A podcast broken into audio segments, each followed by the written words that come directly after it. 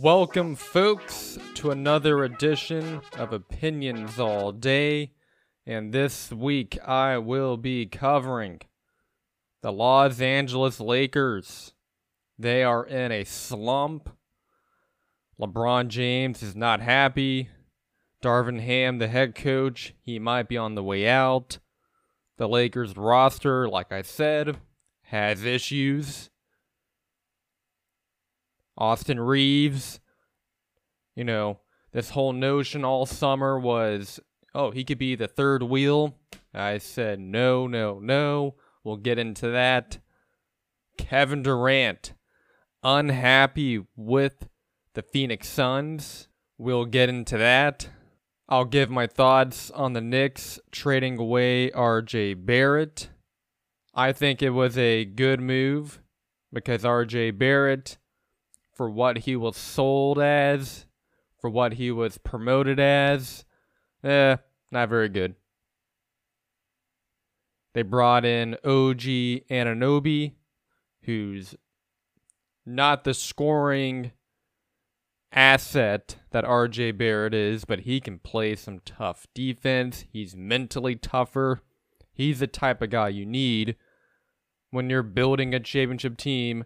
And I will address who the Knicks need to go after this summer. Reaction to the Giannis versus Wemby matchup earlier this week and why Michigan will win the college football playoff championship tomorrow night. But I start off the show with the Chargers. The season ends today. It's over. It's week 18. The Chargers are 5 and 11. We take on the Chiefs at home later on today. And I believe everyone a part of this fan base that follows this team is glad it's over. The nightmares come to an end. And quite frankly, ever since that dreadful, or if you want to go the opposite direction and say beautiful moment, when Brandon Staley had his last act in Vegas against the JV Raiders. 63 21. That's when we all checked out. And probably even before that, I probably checked out after that crap out game against the Packers on the road in beautiful conditions. But, you know, we should be glad today. Today is a beautiful day. More than likely, the Chiefs' backups will beat us, which is what we want. We don't want to win the game. We have no incentive to win the game. No incentive. We need to tank, tank, tank. We have done that ever since the Raiders game, ever since we've made the change at head coach. I mean, Justin Herbert's out for the rest of the season. You know, he, he's you know not going to play today. It's going to be Easton Stick and whoever the Chiefs throw out there at quarterback today.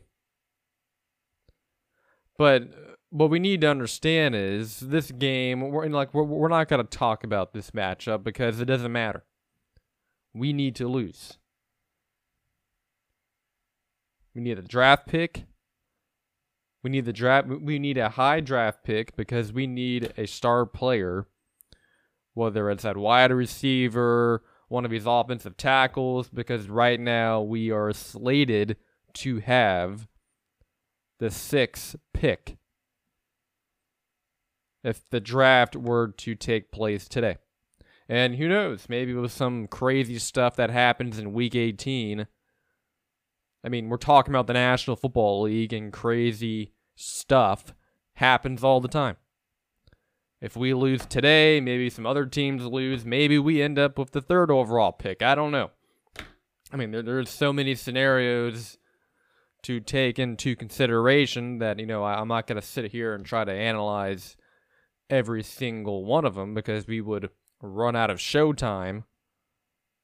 And that's pretty boring.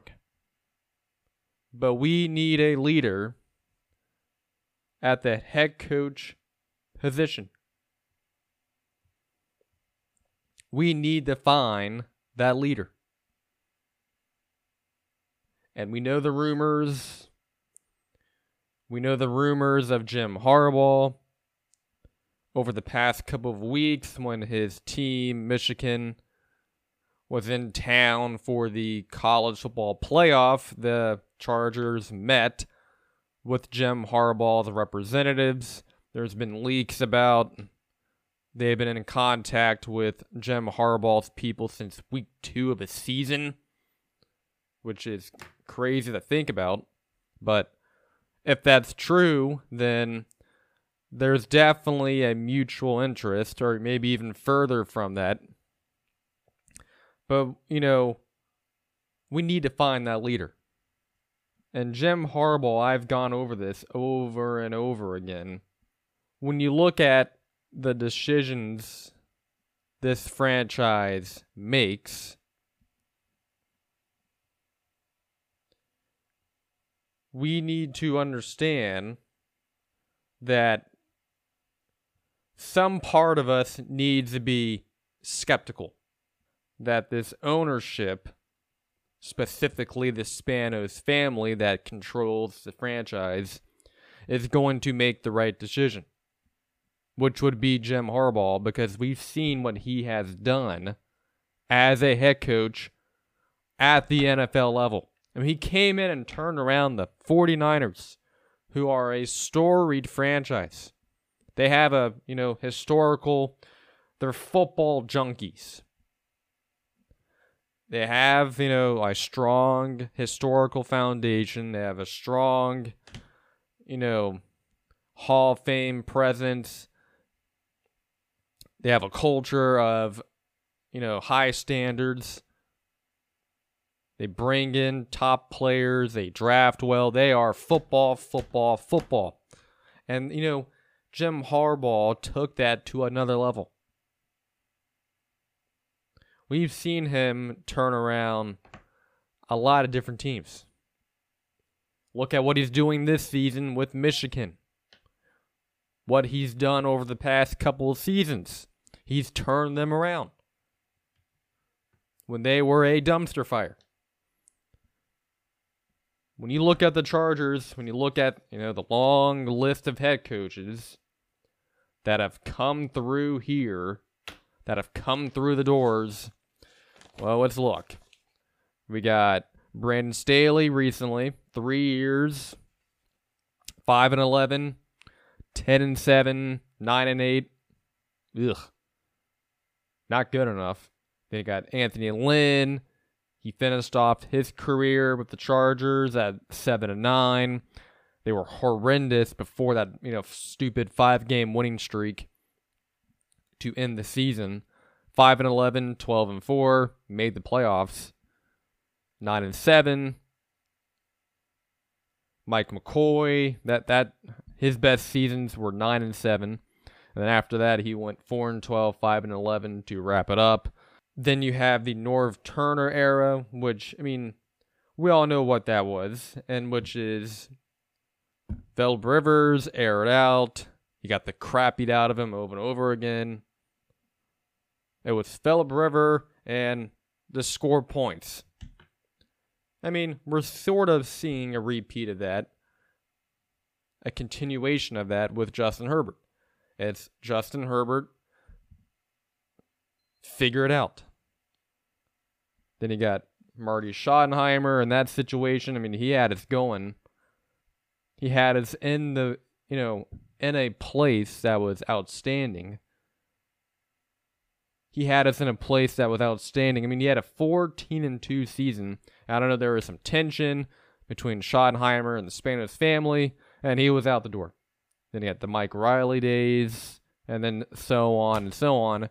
They've not have, you know, a a strong force, a strong force that can command the team's respect. And we talked about it a couple weeks ago when Staley got fired. The Spanos family made a promise. They said, and I read the whole statement on Twitter, you can go look it up. I read that they they want to revisit how they run the organization, how they hire the head coaches, how they examine what type of players they draft, what you know what type of players they bring in during free agency. How do you build a roster? And the starting point is the head coach, the GM. We got to pick a GM from these organizations that have shown that they have a culture and that they have had sustained success. We're talking about guys from the Ravens, we're talking about guys from the 49ers, we're talking about guys from the Philadelphia Eagles. We're talking about teams that continuously win games and get into the playoffs because we have had players historically over and over again that are good, but they don't have that fight. They don't have that edge. There's the talents there, the physical tools are there, but they don't have that desire. They don't have that want to. They don't have that mindset, that mentality that I have repeatedly hammered home every damn week throughout this entire long, dreadful season. Anthony Lynn, there is no mentality. Mike McCoy, there is no mentality. Even with Norv Turner, I mean, there was the 13 and 3 season, the 2006 run, great. But there, there was no sustained success. Now, you can make the argument when we're talking about Jim Harbaugh. He's a difficult guy to be with. He's the attractive guy or woman, whoever you're, whatever you're into. He's that, you know, 10, as they say, a high, you know, very attractive person. But hey, ugh, just because you're attractive doesn't mean you're a good person because there's some attractive people that are shitty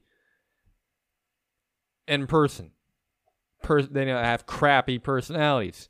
They're divas. It's all about them because they have it in their head that they are the most attractive person in the building. We have too much of that. Jim Harbaugh is one of those guys. He demands control, he demands attention. He he's hard to be with.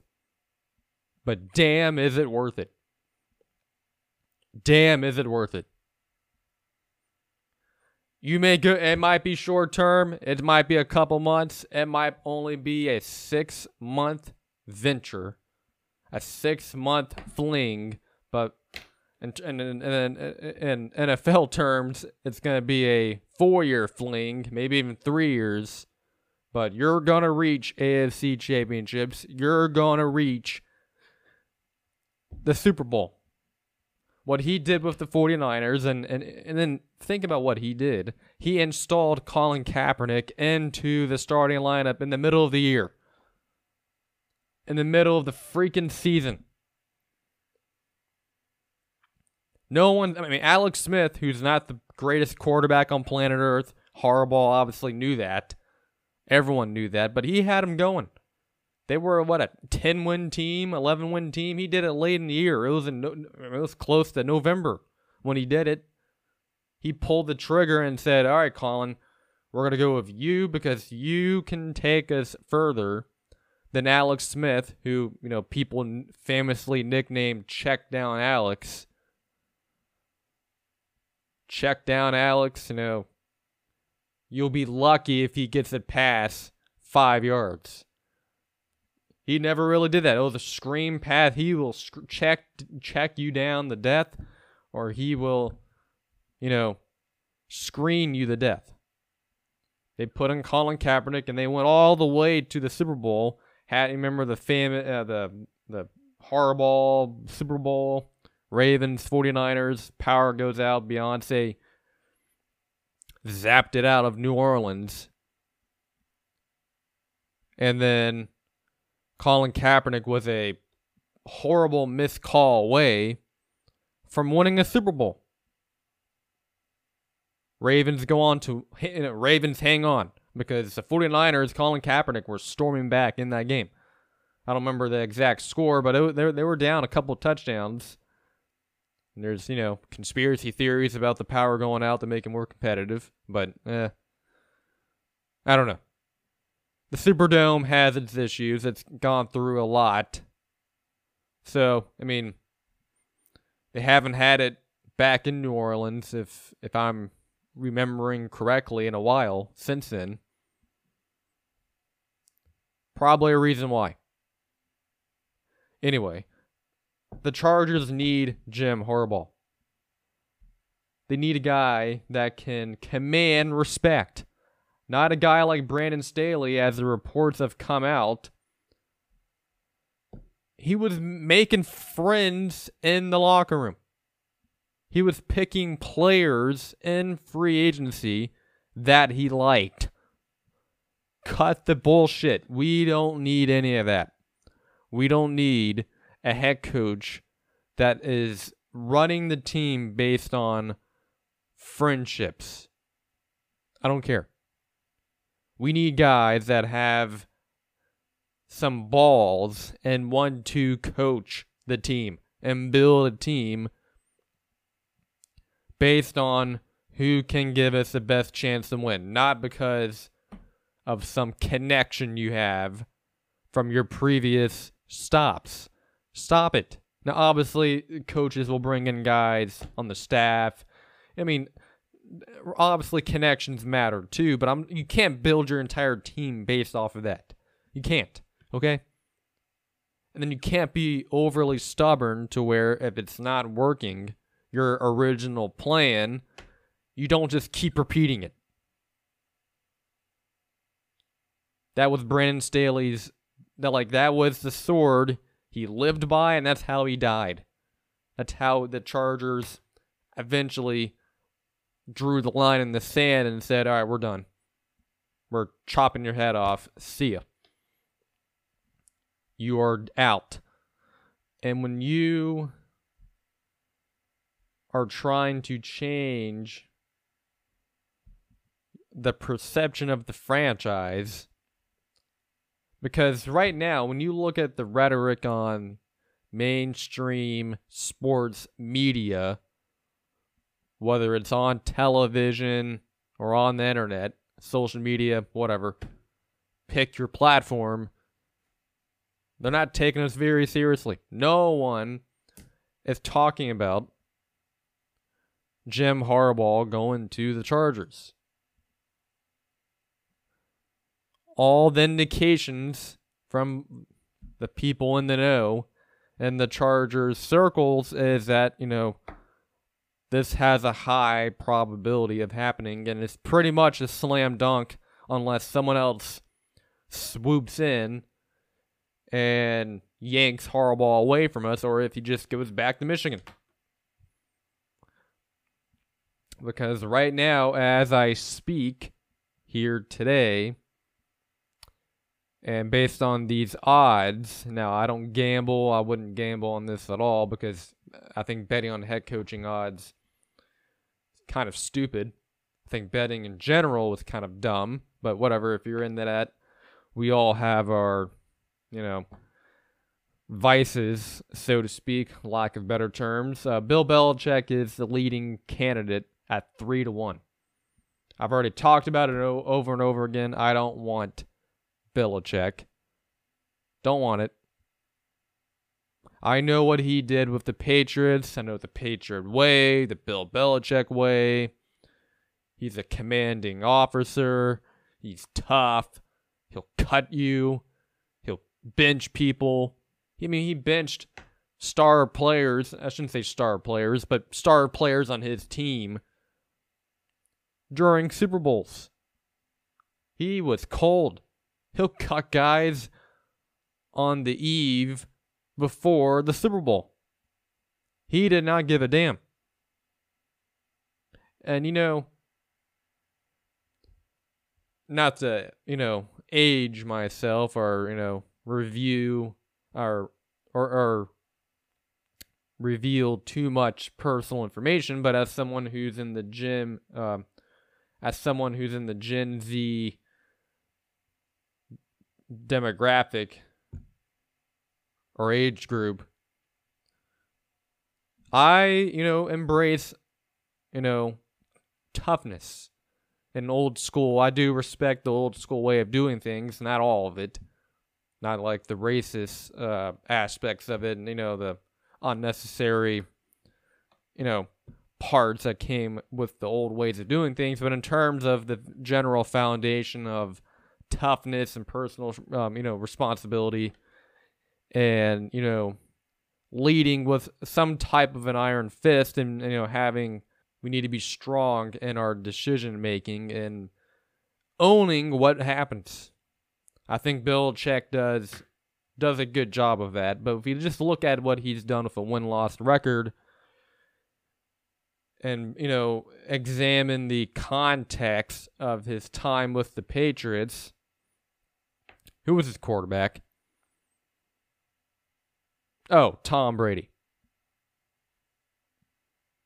How has Bill Belichick done since Tom Brady exited the building? How has he done? Can someone explain to me how Tom Brady or how Bill Belichick has looked? He hasn't looked very good. Made the playoffs in Tom Brady's last season. Got bounced out by the Titans, I believe.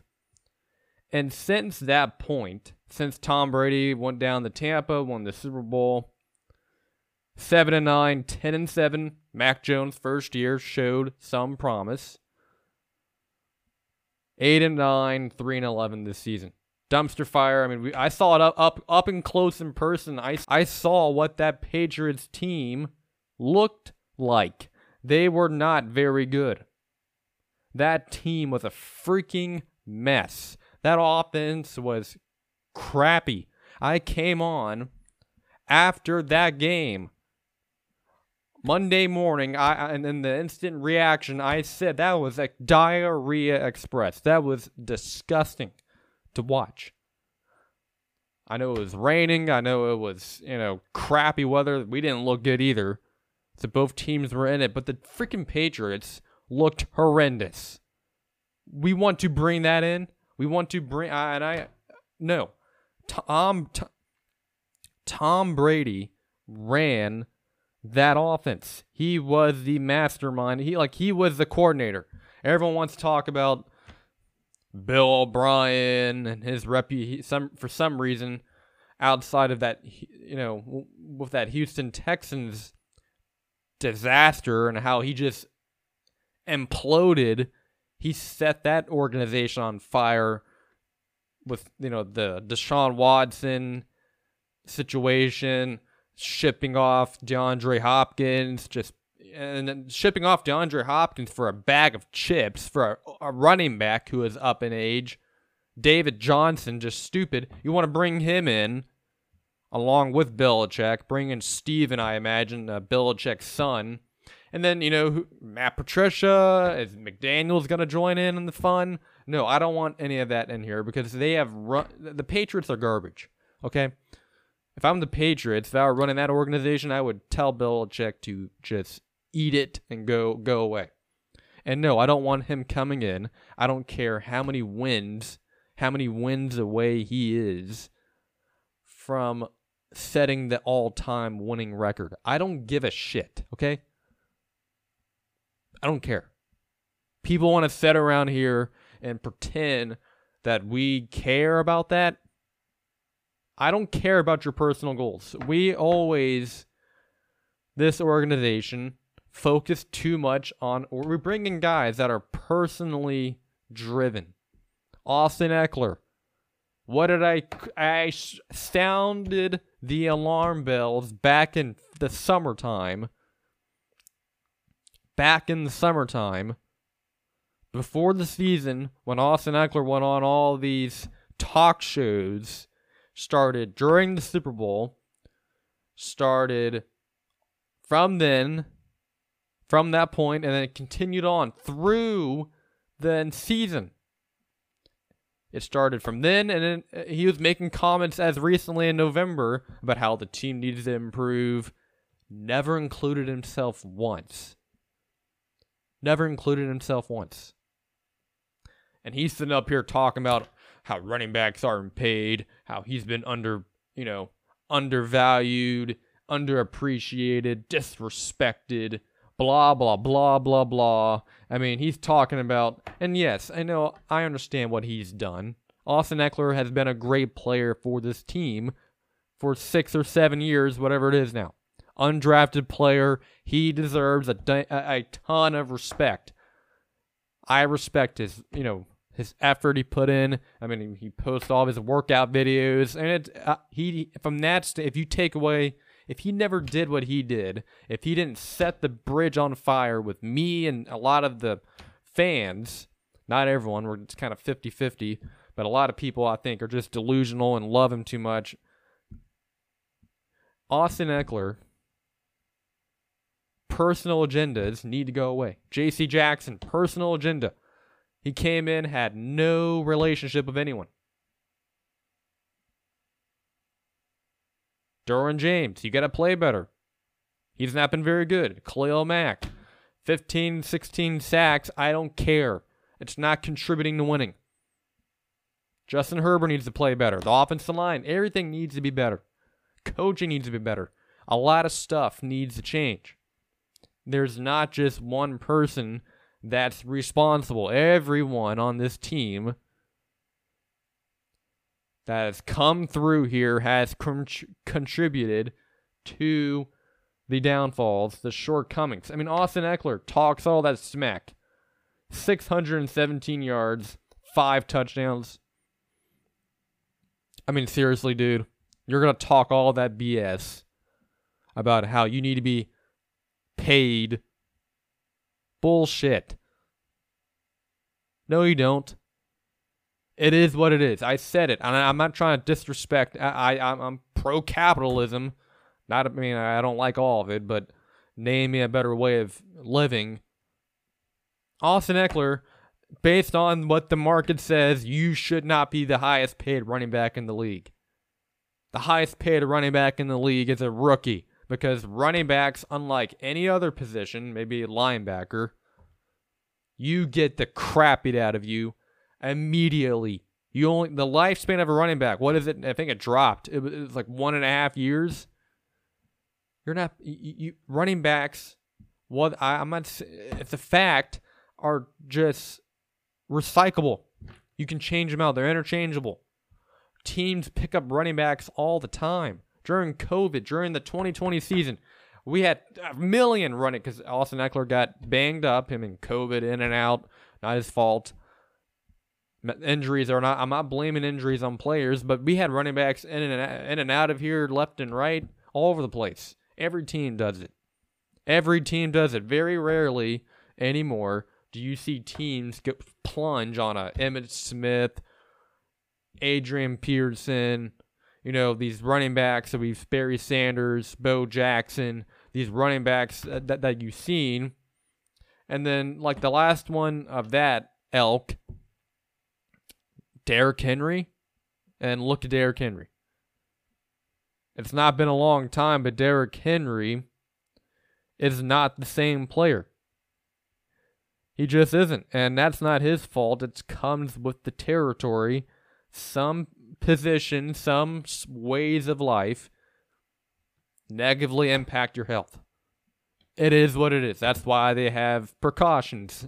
if you're working in public service, and you have to deal with chemicals and human waste and whatever, not to get too graphic, but that's why there's vaccine requirements. Because it comes with the territory. Playing running back in the National Football League, you get beat up. Your career is going to be shorter. That's why, at, in most cases, they pay the freight up front. Because if you have a decent offensive line, you can change out running backs. That's why I said all summer the Austin Ekeler argument, the Jonathan Taylor argument, all these running backs bitching about how much they were not making was a bunch of BS. Now, I sort of more, I, I, I showed more sympathy to guys like, you know, Saquon Barkley, who literally carries the Giants offense. But even then, I would be skeptical of paying a running back.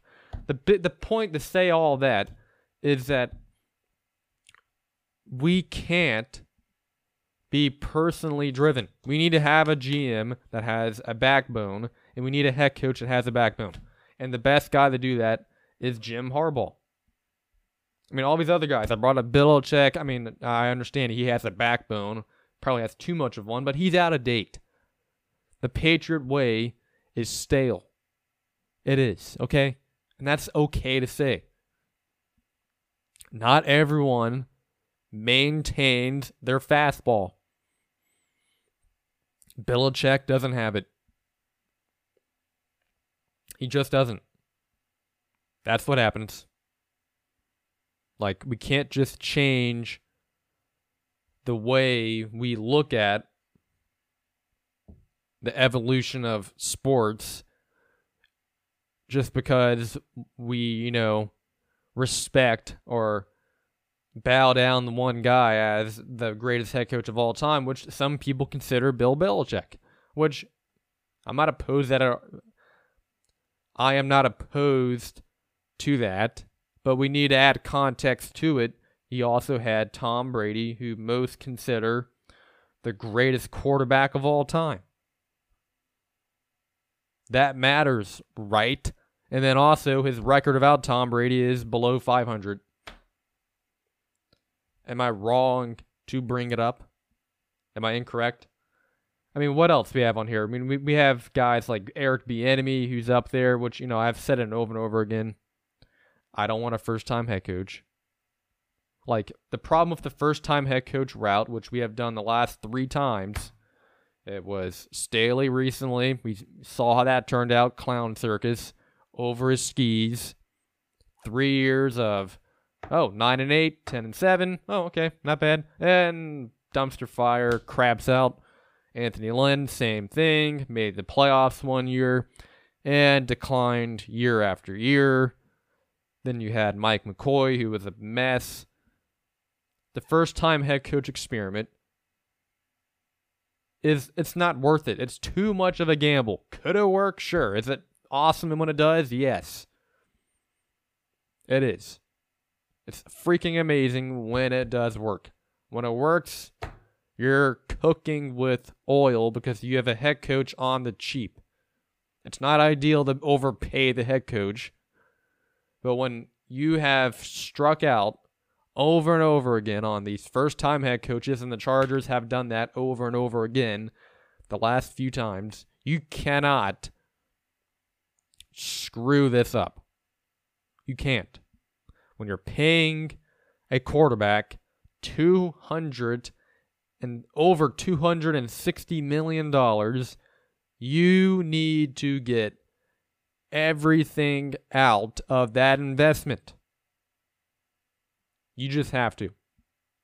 Bringing in Eric Bieniemy and rolling the dice and taking a chance on a guy who I understand, from my understanding, he's, you know, a good offensive coordinator. The Chiefs, you know, people have brought up maybe they're missing him a lot. I don't know. Eh, not sure about that. Skeptical of that. I'm just not. I'm just not buying it. Because you're at the end of the day, whether it's fair or not, I know people don't want to hear it. Well, you're selling me a product. I don't want to be sold a product. We've been sold a product because when you buy a product that you're not sure about, that you're not sure could, may or may not work out, you're taking taking a chance. You're taking a strong gamble. And we can't afford to take gambles because I'm looking at this list of coaching candidates. Ben Johnson, I know he's a good coordinator. He's people love him. You're taking a chance. Frank Smith, coordinator with the Dolphins. Is Tyreek Hill coming with him? I love Mike McDaniel. I wish he was our head coach because he turned Tua into a superstar or makes him look like a good quarterback or competent, better than what he is. Is Tyreek Hill coming with him? W- with Frank Smith? Is Frank Smith even calling the freaking plays? How much, like, that's the problem here. You're taking a chance. Each team's built different. Our team doesn't have a fast, oh, we have a fast guy, Derius Davis. Don't use him. Could he be a Tyreek Hill type of player? I think he could. Made the Pro Bowl, or he's an alternative, or whatever. Or, well, quick here. Congrats to Khalil Mack and Keenan Allen. But the only two bright spots on the team, but individual performances. Frank hiring a first-time head coach, it's too risky. Like it, it just is, and it hasn't hasn't worked. Like Kellen Moore, heck no. I've not been impressed. I've not been impressed. I thought maybe it was going to work because he did wonders with the Cowboys. He turned Prescott into a quarterback that he never thought he could ever be. Like, I mean, even right now, Prescott, he, we all know what he is.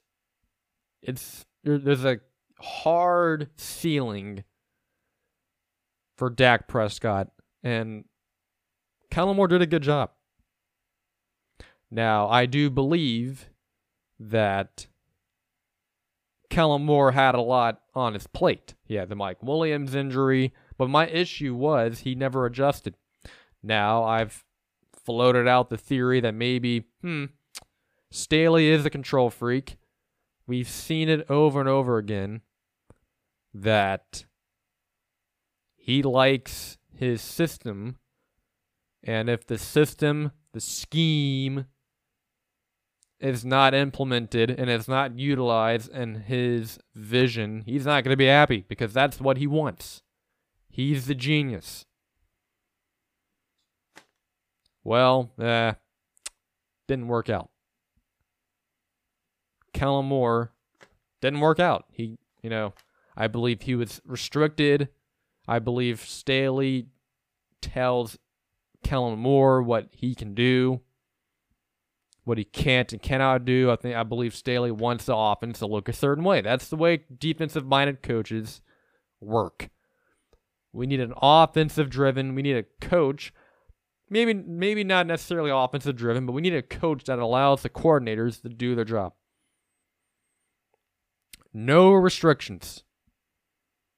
When we look at the successful teams that have had success, continued, sustained success long term, they have no boundaries. There's no restrictions, whether it's from a scheme standpoint, whether it's from a front office standpoint, a head coach standpoint, making trades that make sense. The 49ers, they have a scheme that works, but they're aggressive. They're not ultra conservative, but they're not ultra progressive. They make smart decisions. They're not flying off the handle and saying, yeah, we're going to do that. I don't know if it's going to work, but we're going to do it. Let's bring in J.C. Jackson. I don't even know if he wants to be with the Chargers, but I have no idea. Let's don't do any research on him because, of course, the headlines that are coming out that the Patriots deactivated him what, a month after he got back in the town? The Patriots, it's telling. And listen, I was excited when I got the notification that JC was coming to town because I was like, yes, we got a lockdown corner. We got a guy that can shut down, you know, a side of the field, and then, you know, blew up on our face. We need guys of a head coach that understands what to do and how to do it. How to run a franchise properly and not to overstep. I know Dan Quinn has been out there too. Not interested. I talked about it over the last couple of weeks. Dan Quinn's record as a head coach. I know he made the Super Bowl. I get it with the Falcons. Congrats. Matt Ryan won league MVP. Who was the coordinator on that team? Does someone want to tell me that? Who was the offensive coordinator on the Atlanta Falcons on that Super Bowl run that resulted in a loss? Remember 28 to 3. 28 to 3, the collapse. Kyle Shanahan, who is the um, head coach with the 49ers. Oh, look at that. No, I'm good on Dan Quinn. And his defenses, everyone talks about how good of a D coordinator that he is. The Cowboys are freaking loaded. Is Micah Parsons coming with Dan Quinn? Is he? If he now, if, if that's the case, if Micah Parsons is coming along with him, and Trevon Diggs, and these guys the Cowboys have in their front seven, which is good. Now I don't watch a lot of Cowboys. I mean, I watch them when I have nothing else to do, whatever's on TV, and they're usually on TV in our face. We have no other choice. Or if I'm on Sunday Ticket, who know, whatever. Dan Quinn is not that good. His defenses were what? 17th, 15th, 25th. That's not good. That's almost Brandon Staley level. Like Dan Quinn, no disrespect, probably a nice guy, but to me, he's an older version of Staley. And but you know, he's the gym teacher version. He's half backwards, have fun with the guys. The frat boy version. No, I'm good. I don't want that. Jim Harbaugh is the clear cut guy that we need that fits what this team needs to do. And the Spanos family needs to finish the deal because over and over again they have stabbed us in the back. I don't want Bill Belichick. I don't want Frank Smith. I don't want Kellen Moore. I don't want Ben Johnson. Don't want Brian Flores. I don't want Eric Bieniemy. Now, with now, if Harbaugh wants to have Bieniemy as the coordinator, sure. Head coach, no. Belichick, if he wants to be the D coordinator, sure. He makes a lot of defenses look really good. He makes players, like, regardless of how shitty the offensive is with the Patriots, their defense with Belichick is always good. The secondary is always good. Doesn't matter. He makes those players better than what they are. That's the sign of a really good coach. I am not denying that with his defense.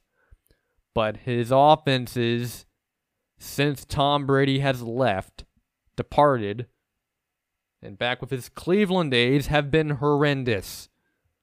And that is not a made up take. That is a bona fide fact. It is on video. His offenses suck. And he can't draft. We already have drafting issues. We can't draft outside of the first round. The Tom go look through the Tom Telesco years. Go look at all of his drafts, and there's bust all over the place. Sure, you can look at, oh, well, they got Herbert. Cool. Anyone with a brain would have drafted Herbert. The Dolphins, Brian Flores, their former head coach, wanted Herbert, but their owner said, no, we're going with Tua. Hmm. How's that going out? How's that going? Is it working out? Eh. Herbert's better. Regardless of what you want to say, football is way different than basketball stars in basketball have a much greater impact. In football, you literally need all 11 guys to do their damn job. That's what you need. So you can throw at me all these names that are not horrible. You can keep peppering me with all these different scenarios but they've the Spanos family needs to get this correct. they don't have a choice. Because you are in Los Angeles, you are in a market that expects winning. You have the Lakers in town, you have the Clippers who are good now, with Kawhi and PG 13, and then, you know, James Harden. You have all this other, you know, sports all these other teams. Look, I mean, look at the freaking Rams down the hallway. Now, I don't like to to compare us to the Rams because they are in the NFC. You know, there's that artificial rivalry that you know the NFL was trying to promote the battle for LA. Yeah, okay. Little cheesy. Let's don't force it. But, you know, they are, to their credit, they, you know, went the F them picks route. Had a bad year last year, but they recover this season and they are right in the playoff mix. Because they have stability and a culture. And it could have gone sideways, but it didn't. Props to them. They knew what they were doing. Everyone was on the same page. Go all in for the Super Bowl.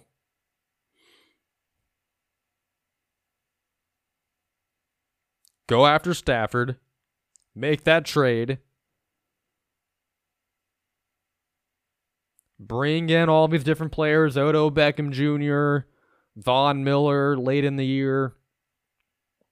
Let's go for the fences. Bam. Super Bowl. Damn the torpedoes. Damn the consequences. F them picks. We're going to get it done.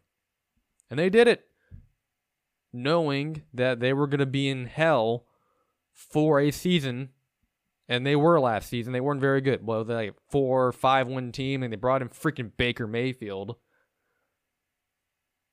I mean, they they they had to bring in a quarterback because they didn't have one last year because Stafford got hurt. So we need a coach. See, like good teams rebound and don't blow up. We, we we've had every time we bring in Mike McCoy, every time we bring in an Anthony Lynn or Brandon Staley, first time head coach type of head coach, it always blows up in our face. That can't be the end result. The end result needs to be continued success. Don't put in a puppet GM.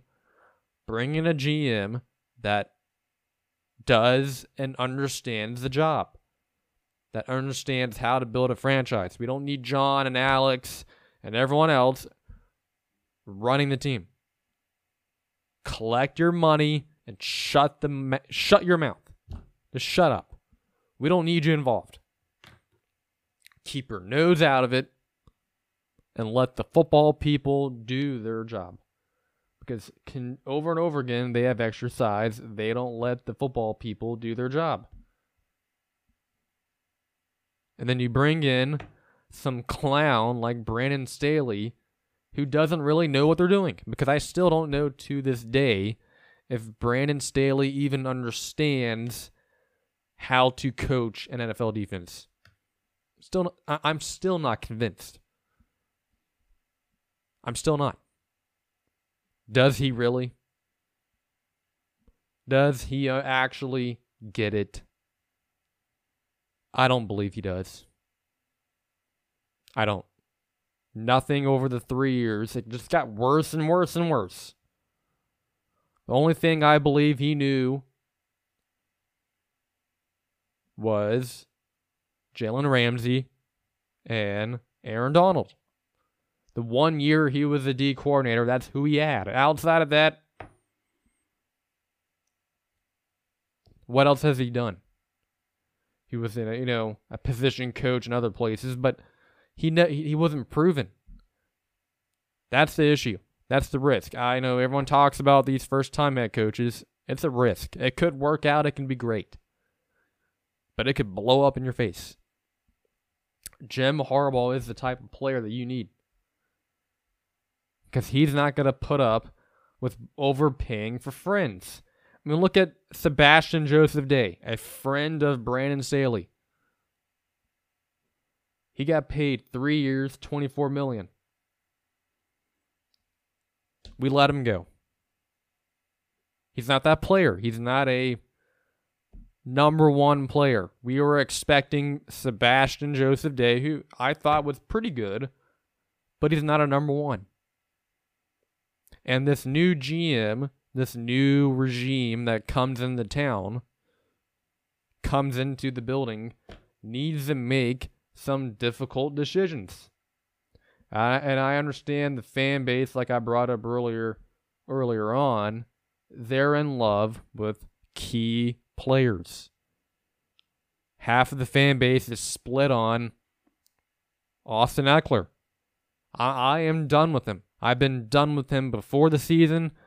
Like, if you're a true winning player, if you care about the future of the team, you don't say any of the crap that came out of his mouth from February last year to November. You don't say any of it. All of it, all the different examples, you can go look it up. You don't say any of it. If you actually give a shit about winning, you don't say any of it. None of what he said was productive. None of it. So, to begin with, who do we look at? Well, we need to look at the guys on this team that make the most money. Derwin James, Keenan Allen, Khalil Mack, Joey Bosa. We need to make decisions. Do we bring you back? Do we bring back Derwin James? And I know he's a fan favorite. He's my one of my favorite players. Like I love his aggressiveness. We don't see it very much uh, anymore in football. Hard hitting because of concussions. I mean, I get it. I'm not saying, I'm not promoting the idea of blowing someone's head off because you know, and there, because there are long term ramifications for that, and you know, we can't just ignore it. But it is refreshing to see a guy that is willing to play a game that is aggressive. But this season, and over the past couple of seasons, has Derwin James lived up to the billing of being a top five, um, a top five safety? Has he? Can we, if we're to be honest here, and that's what we try to be has he lived up to making nine, blasting up to 19, 23, and 24 million dollars over the next three seasons? Think about that. That's a lot of freaking money for a guy that's been injured, banged up throughout his entire career. Not his fault, but it is what it is. The quality of your body dictates how much you're going to make. Your your athletic ability, your ability to make plays in the field will dictate how much you make. And he's a good player, but in pass coverage, he was average at best. He was not very good. He was horrendous. Well, everyone was bad in the Dolphins game, but he was extra bad. He was bad in key moments against the Titans, Vikings, Raiders.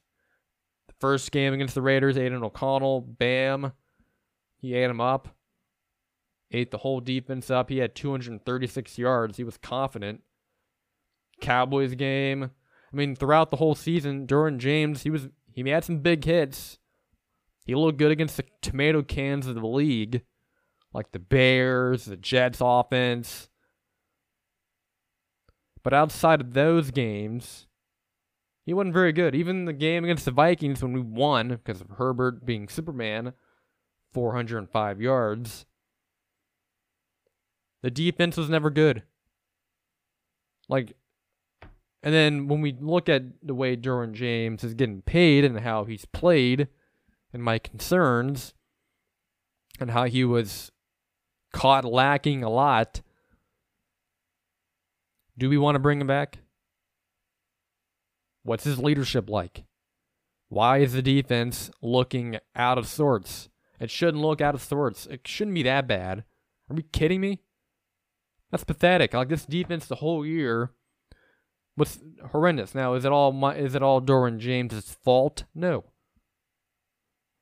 And he's also out there with a lot of guys that shouldn't be out there, but dude, you are expected, you are a you are looked upon as a leader on this team. And your price tag is 19 million, essentially 20 million, 23 million, and then 25 million. No. I don't know. Now, the issue is if Derwin James, compared to some of these other guys on the team that we'll get to in a second, the top dollar players, the big names, no one's going to really trade for him. Like, who's going to take on that Derwin James contract after I just read you the numbers on what he's going to be making? Would you want to take that on? Would you want to take on that contract? That money? That cap hit? Because it's going to be a major cap hit because we are number, I believe we're in the top two for cap. Like, I believe we're either number one or number two. Our cap situation is hell. So we, that's why we got to make some decisions. And I hate to say it, and I love Derwin James. I've said it over and over again. But if I were to make an honest decision, if I were to make a responsible decision, I wouldn't bring him back. I would shop him around and see if someone will take him. We can't cut him. Cutting him would not address the issue, the elephant in the building. But that's part of running the franchise. We can't just keep players around because, oh, we love them. Now, I'm not saying we go out and now. Don't do what a lot of teams have done, or what some organizations do, which is to straight up cut a franchise player. You have to get something in return. Let's try to get something in return for Derwin James. Let's see what's out there. Keenan Allen, I know he's having a great season. Records, personal records. That's awesome. He has been the passing game this season. But when we look at Keenan Allen and what he's going to be making, made 12 million this season. He's going to make 34 million dollars next year. Close to 35 million dollars.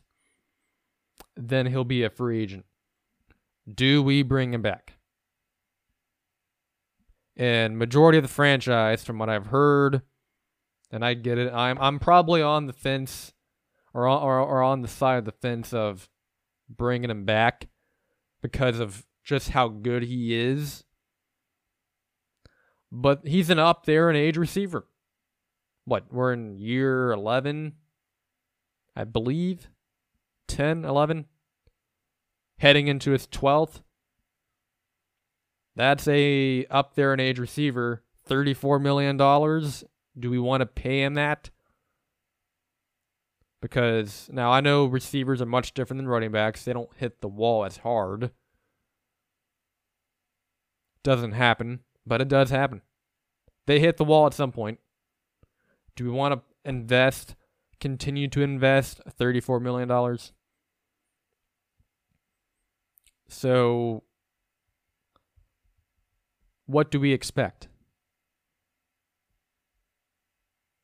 If we draft a receiver in the first round with our third, fourth, fifth, or sixth pick, if we draft a receiver, whether it's Malik Nabers or if we get lucky and get Marvin Harrison Jr., what's the expectation for Keenan Allen?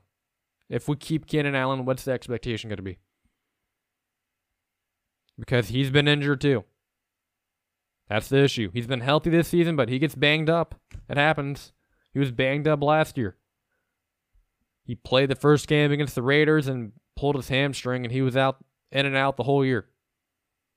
He didn't play much. Is the expectation going to be this? What we're seeing this season from him and the numbers he's putting up? Can we expect that from a up in age receiver from in Keenan Allen? I mean, the guy has 1,243 yards. He is the passing game. Seven touchdowns. Are we expecting that? If we're going to be real, we shouldn't. We shouldn't. And the same applies when we look at Khalil Mack.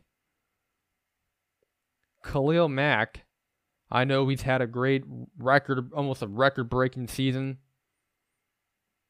And what he has done, it's been remarkable. I was not expecting him to get 16 sacks. A guy that looks his age. Was he like 32 now? Whatever. He's an up there in age player. Because prior to this out of nowhere season that he's having, because because anyone that that bet money on Khalil Mack having this season 16 sacks, I would have said you're stupid and that you're an idiot and that you should be banned from betting ever again because you're going to blow your damn money. Heck no, I would have imagined this was going to happen with Khalil Mack. Are you freaking kidding me? I was on here over and over again before the season and during the season. And I said it even after that six sack game or whatever it was eight sacks, four sacks against the Raiders, the record. I said, uh, can you do it every damn week? Can you at least show up every week? Because there's weeks where I'm like, uh, is he playing in the game? Because that's the way he was last year, and I don't know. He's he's been up in age. He's been banged up, but I you've you've heard me bring up the other numbers. 34 million 33 million for this player, 25 for, you know, Derwin James. This season Khalil Mack is making 16 million dollars. Just over. Next season he's going to make 38 and a half million dollars.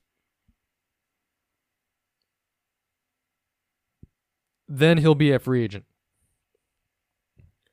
Is that a good financial investment for next year? Should we keep him around? Will Khalil Mack have 16 sacks?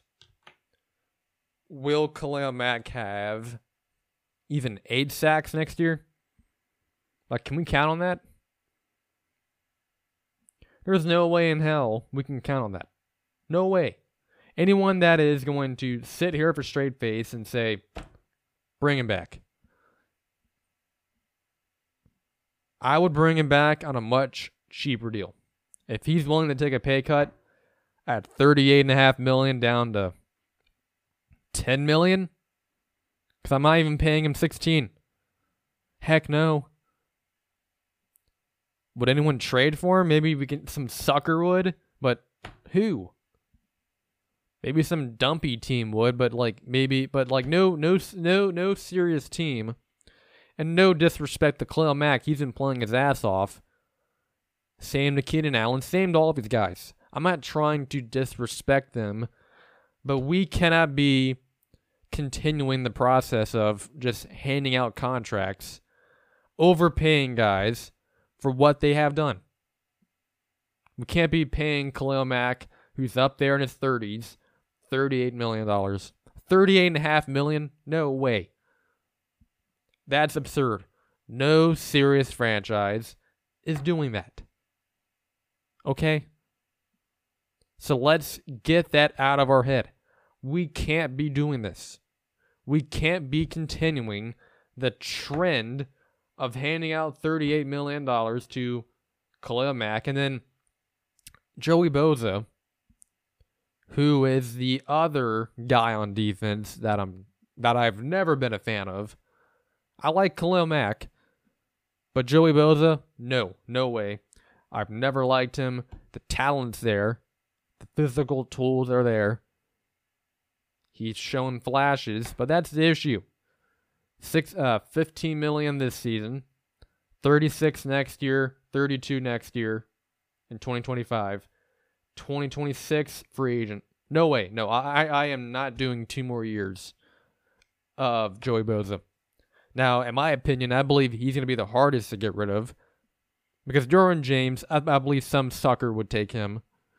I believe some team would take Keenan Allen if we did shop him, which, eh, I would keep him probably. Khalil Mack, I believe some team would take him. But Joey Bosa, based on his play on the field and the way he, I believe he acts off the field and on the field, no. I don't believe he's a team player. I don't believe he cares about playing football. I don't believe he cares about playing football for this franchise. I can, I believe he could give two cents about playing football for the Chargers. I don't think he cares. I believe the two cents that he does care is two cents too many for him. I'm not a fan. I believe he has a shitty demeanor. I believe he's a crappy teammate. I'm good. I've seen enough. Like I like th- there's nothing that he can do that can change my mind. Like Joey Bosa, adios. See ya. I have nothing good good to say. He's not a cornerstone player. He's the wrong Bosa. Nick Bosa, I'll take him. I see a motor in him. I see a fight. Joey Bosa was brought in to be a player that changed the culture of the defense, and it's gotten worse. The only effort I've seen him take is when he's eating a box of ice cream up in the box watching the game, not on the field. And when he's on the field, more times than not, eh, where's he at? I, I get it, he has these flash moments, but it happens once every third game, and we act like and we try to trick ourselves that, yeah, he's still good. Joey Bosa is still good. No, we need to make cold hearted decisions. We need to quit tricking ourselves into believing he's valuable and that he brings any positive energy to this team. That stupid penalty in that playoff game, unacceptable. A guy that actually gives a damn about the team doesn't pull that BS. So I don't want to hear Joey Bosa being considered a winning player because he's not. The new coach coming in, the new GM, whoever it is, hopefully the head coach is Jim Harbaugh, and let's look at some of these teams that have had long term success. That's where we need to look. If you want to be serious, that's what you got to do. And all these good teams, all these top teams, they invest money in players, but they don't do it with, they don't just hand it out like candy. That's not the way you're supposed to do it. And you got to draft smart too. Got to have a smart scouting department. Leave the ego at the door. The Spanos family, leave your ego. Let the football people do their job. If you bring in Jim Harbaugh, if you're able to close the deal with him, you have to let him do his job. Whoever you bring in, you have to let him do it. You have to. It is what it is. So, I understand we all have our favorite players. Derwin James, Keenan Allen, Khalil Mack, the big names. Mike Williams is probably going to be gone too. Injury prone. I understand he's had a couple of handful of good years, but you can't invest that type of money. When you're paying top dollar for something, whether it's in normal life or in sports,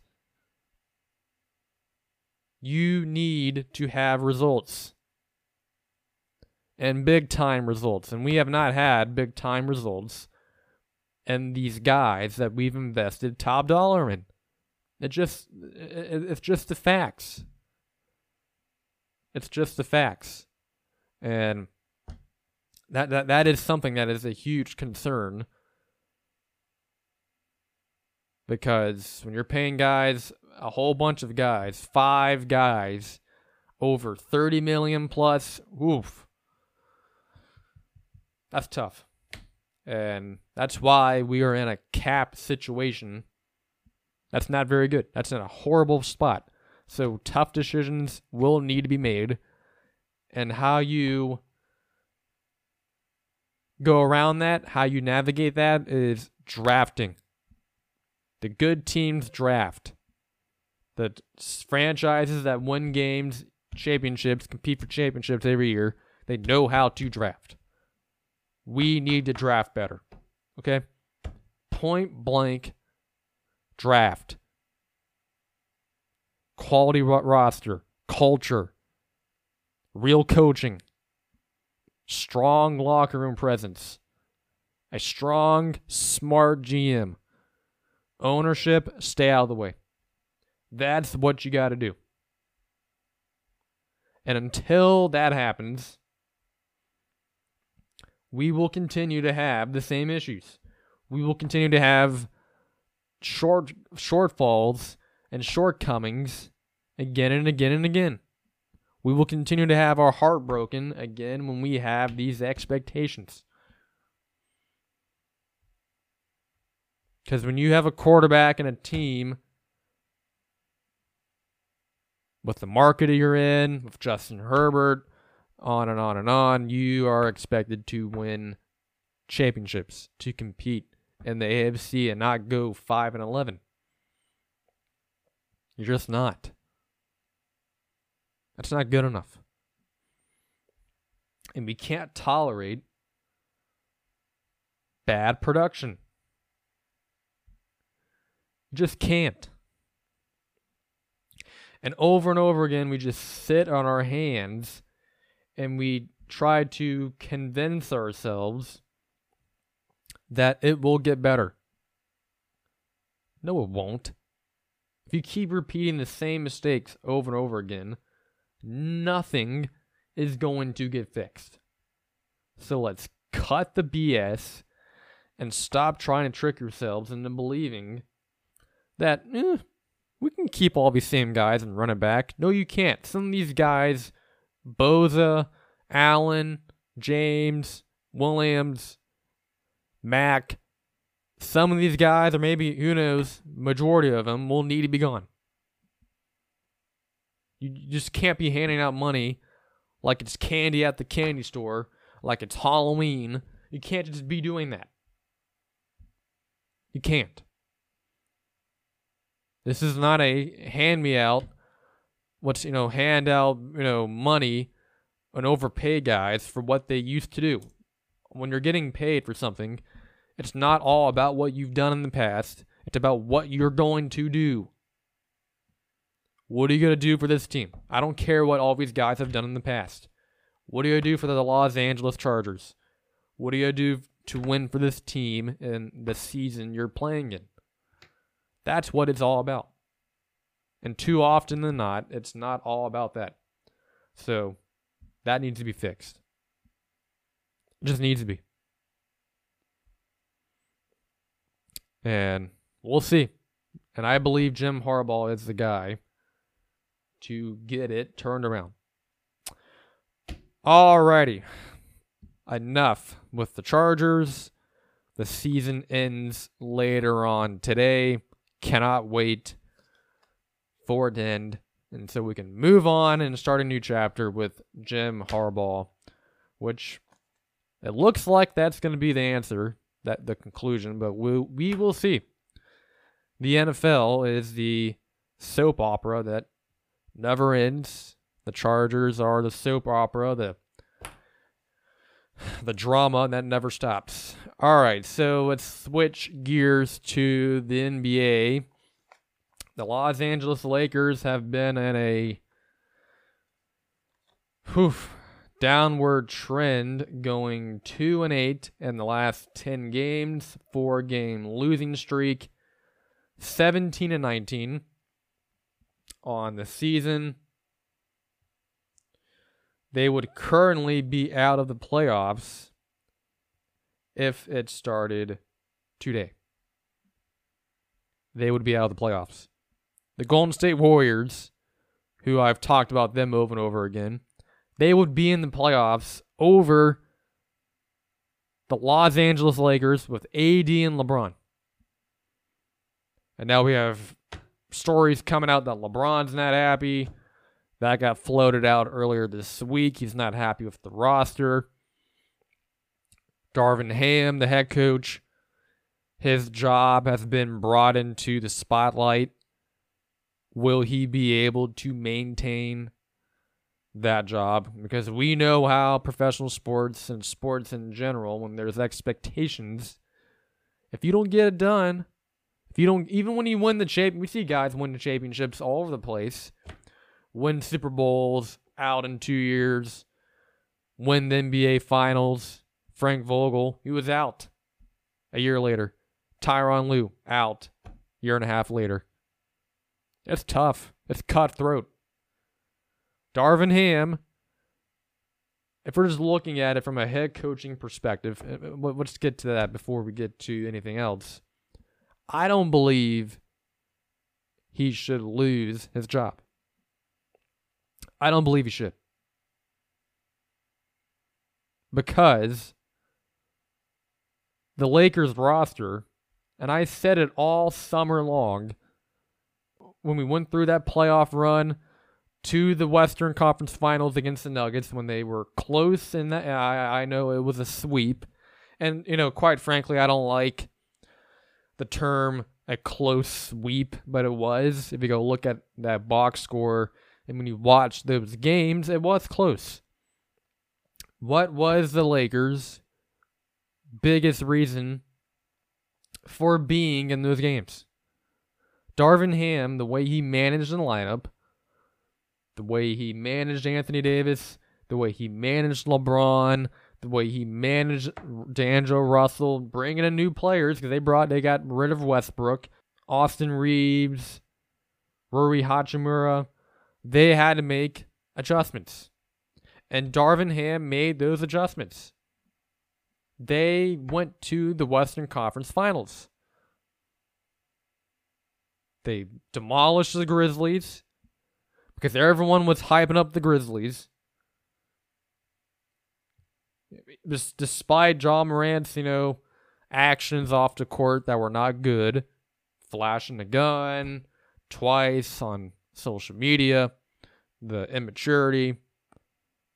The Grizzlies were the favorites to win that series, and the Lakers kicked their ass in that last game. They beat them by 40 plus, made them look stupid. They shut them up. They shut the Grizzlies down. Darvin Ham, everyone loved him then. Everyone loved him against the Grizzlies. Everyone loved him when they demolished beat the two small Golden State Warriors when they dominated them. No one said a word about the close sweep against the Nuggets. No one said a word. No one said a word about the NBA Cup when they blew out. Look at these numbers against the Pacers. NBA Cup. The Pacers, we just saw them earlier this week, beat the Bucks again. They've beaten the Bucks what four times this season. It's insane. They have the Bucks number.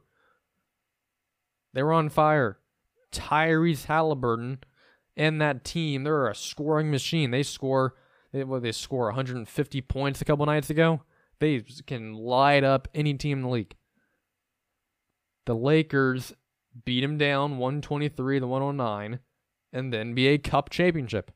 I know it's NBA Cup, but the they they beat them down 34-29 the first quarter, they held the the Pacers to 109 points. You deserve credit. You deserve credit for holding Halliburton to 20 points, 2 for 8 from 3. Buddy Hield with 2 for 9. Myles Turner, 1 for 5. 10 points, minus 17. Man, Bruce Brown had 4 points, 2 for 9 from the field. They shut him down. This is a good Pacers team. They can score on any team in the league. The Lakers showed their muscle. They showed what they can do.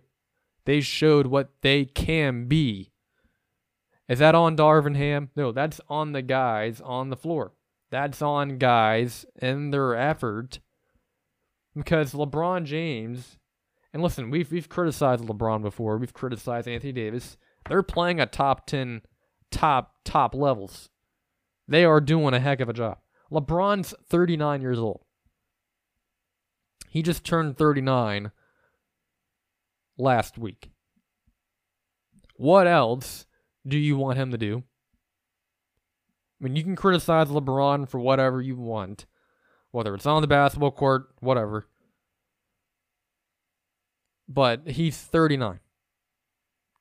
And he's averaging, get this, 25 points a game, 7 rebounds, 7 assists, 52% from the field. That's 28th in the league. That shouldn't happen. Vince Carter played into his 40s. He didn't do this. He didn't wasn't even close. He was just a dude in the locker room. He just sat on the bench. Played a little bit, but this is ridiculous. In these last couple of games, LeBron against the Pelicans in a loss, 129 to 108, 12 of 24, 34 points, 42% from three point range. That is ridiculous. That's insane. What did Anthony Davis? He had 20 points. He, he did good. It wasn't perfect, but he showed up. Everyone else, Prince at 15, but then Hachimura, nope, not good enough. Vanderbilt, no, four points. What? Reed's at 20, but he's been off and on. And I said it about him over and over again. This expectation this weird obsession of Austin Reaves being a third wheel Chris Bosh. Like that's how people were talking about him. They were talking about him like he was going to be Chris Bosh. No way. That was the biggest load of BS I've ever heard. Like that, that tell me that you don't know NBA basketball without telling me you don't understand basketball on the NBA level. If you were saying that, if you thought Austin Reaves could be a third wheel, no. He's been sent back to coming off the bench. Now he's playing better. So this, I think people were overhyping where this. ro- It's not a bad roster. I have I have the Lakers as one of my favorite teams to win the West.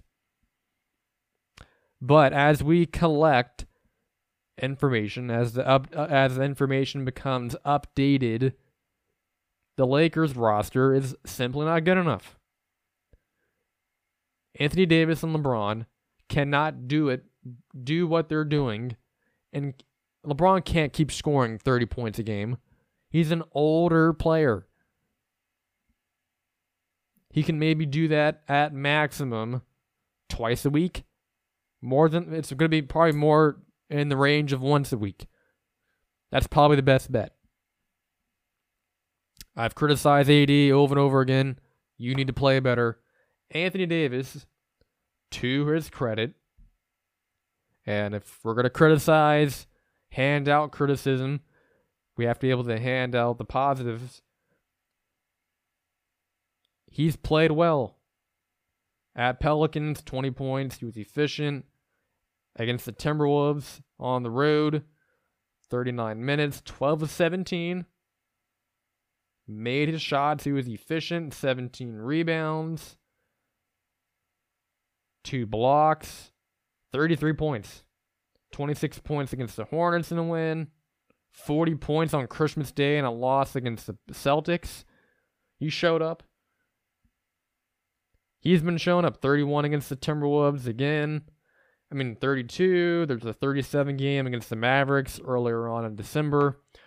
So we've seen Anthony Davis answer the call. We know what LeBron's going to do. We know that. But what are the rest of the guys on this team going to do? Against the Miami Heat earlier this week. The Miami Heat without Jimmy Butler punked them. The Miami Heat without Jimmy Butler punked the Lakers. That is inexcusable. Simply. When you are a team like the Lakers that I've expected, like they are good enough to win the NBA championship.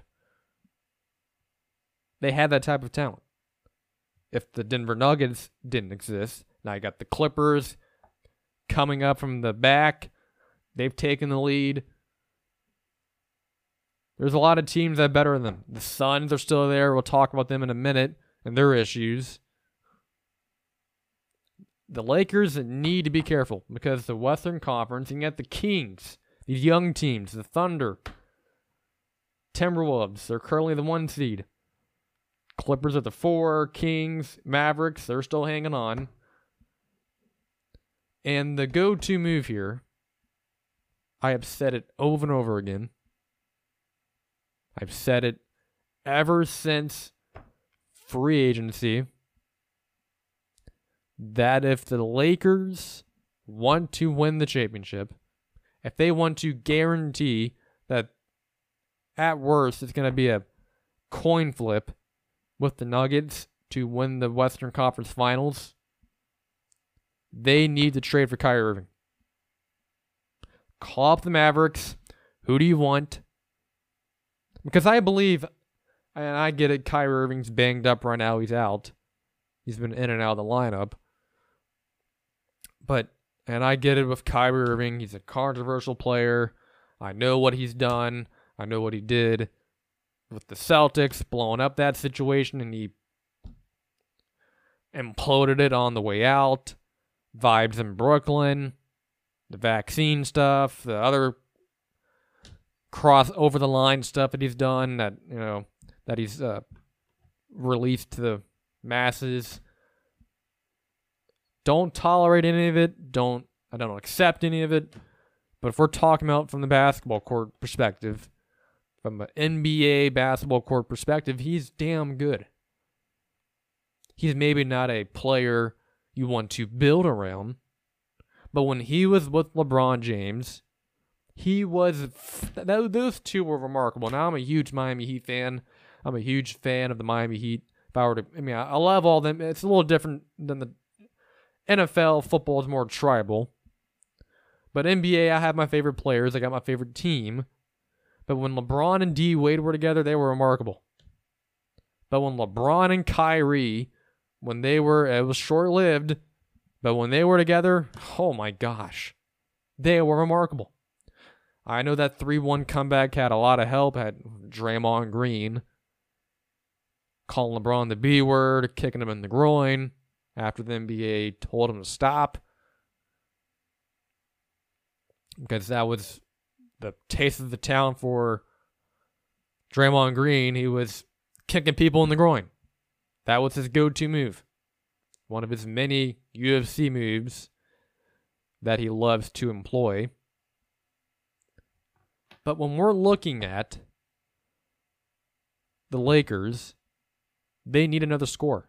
And I believe the Mavericks could end up with the whole Mark Cuban situation. Is he staying around the Mavericks? Is he selling the team? What's he doing? Is there a scandal coming down the road? I don't know because he's giving out bonuses. Is there a bombshell story coming out, or is there something else? Because he's, I don't know. It's weird. You can go look into it yourself. But Luka, I brought it up in the opinions all day special last week. He might be demanding a trade this summer. And I said, if I'm Luka, I'm looking around the NBA landscape and that the way that roster is made up, I've talked about it before. They're not in the position to win a championship. They're all points and no defense. That roster's not good enough. What's their third best player? Grant Williams on a random Tuesday? Not good enough. Kyrie, AD, and LeBron would put the Denver Nuggets on alert. It would that would be a seven game series. You're not telling me that a team with AD, LeBron, and Kyrie, if he can stay out of the out of the way, if he can stay off social media, he can just zip it and play basketball, they w- would definitely win the NBA championship without a doubt. No one else is going to convince me otherwise. You're just not going to. Because that's how good they are. That's how good those two were together. Kyrie and LeBron were amazing. They are like they were a top 5 duo in the league. Like if the Lakers want to maximize every moment they have with LeBron, you've got to plunge and do it. You just got to. I know it's tough. I know some people are going to have an issue with it. But LeBron's not going to be around forever. He's not patient. When he's not happy, when he is not satisfied with a situation, he will move on. And eventually he's going to retire. Even if he stays with the Lakers, there's going to be the day when the bill is going to be due. So when you know that's going to happen regardless, you're probably better off going all in and winning and trading for Kyrie and somehow keeping AD, which I, I'll, I'll admit it. I was, we'll see. Maybe you do include him in a trade, but AD has been better.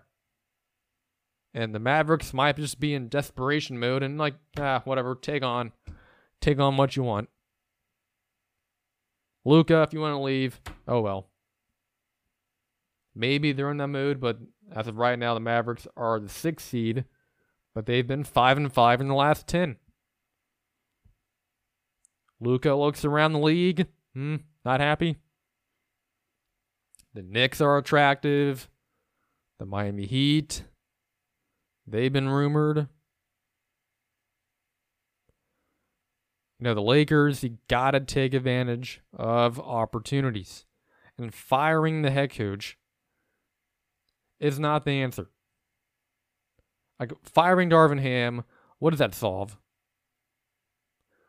Firing Frank Vogel, what did that solve? And I know it's the you know the easiest move to make, fire the head of the snake. But Darvin Ham's not the issue. The issue is the team put all their eggs in that Austin Reaves was going to be Chris Bosh. He's not going to be. He's not Chris Bosh. Never will be. D'Angelo Russell's not a winning player. Bringing in Zach LaVine. really, that's probably what they're going to do, and I don't agree with it.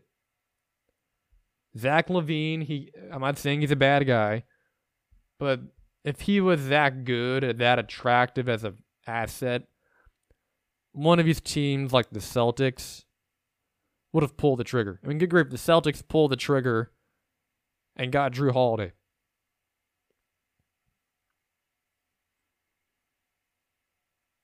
If if if if he was that good, Zach LaVine, if he contributed to winning, he would be on a team. He wouldn't be stranded in Chicago with the Bulls, who are in NBA purgatory of being stuck in the middle of the draft because they never fully commit to tanking. They never have and probably never will. So, the Lakers, I'll I've said it over and over again. I'll I'll say it until the trade deadline passes, and it's coming up. It's not too far down the tracks, but they've got to make a move. Because before you blink, the season's to be over. So, all right, let's change lanes here and let's go to more NBA. The Phoenix Suns, Kevin Durant, there was a story that got leaked, is reportedly unhappy with the Phoenix Suns as he expressed frustrations behind the scenes with the way the roster is made up, the supporting cast. And listen, I am a huge Kevin Durant fan.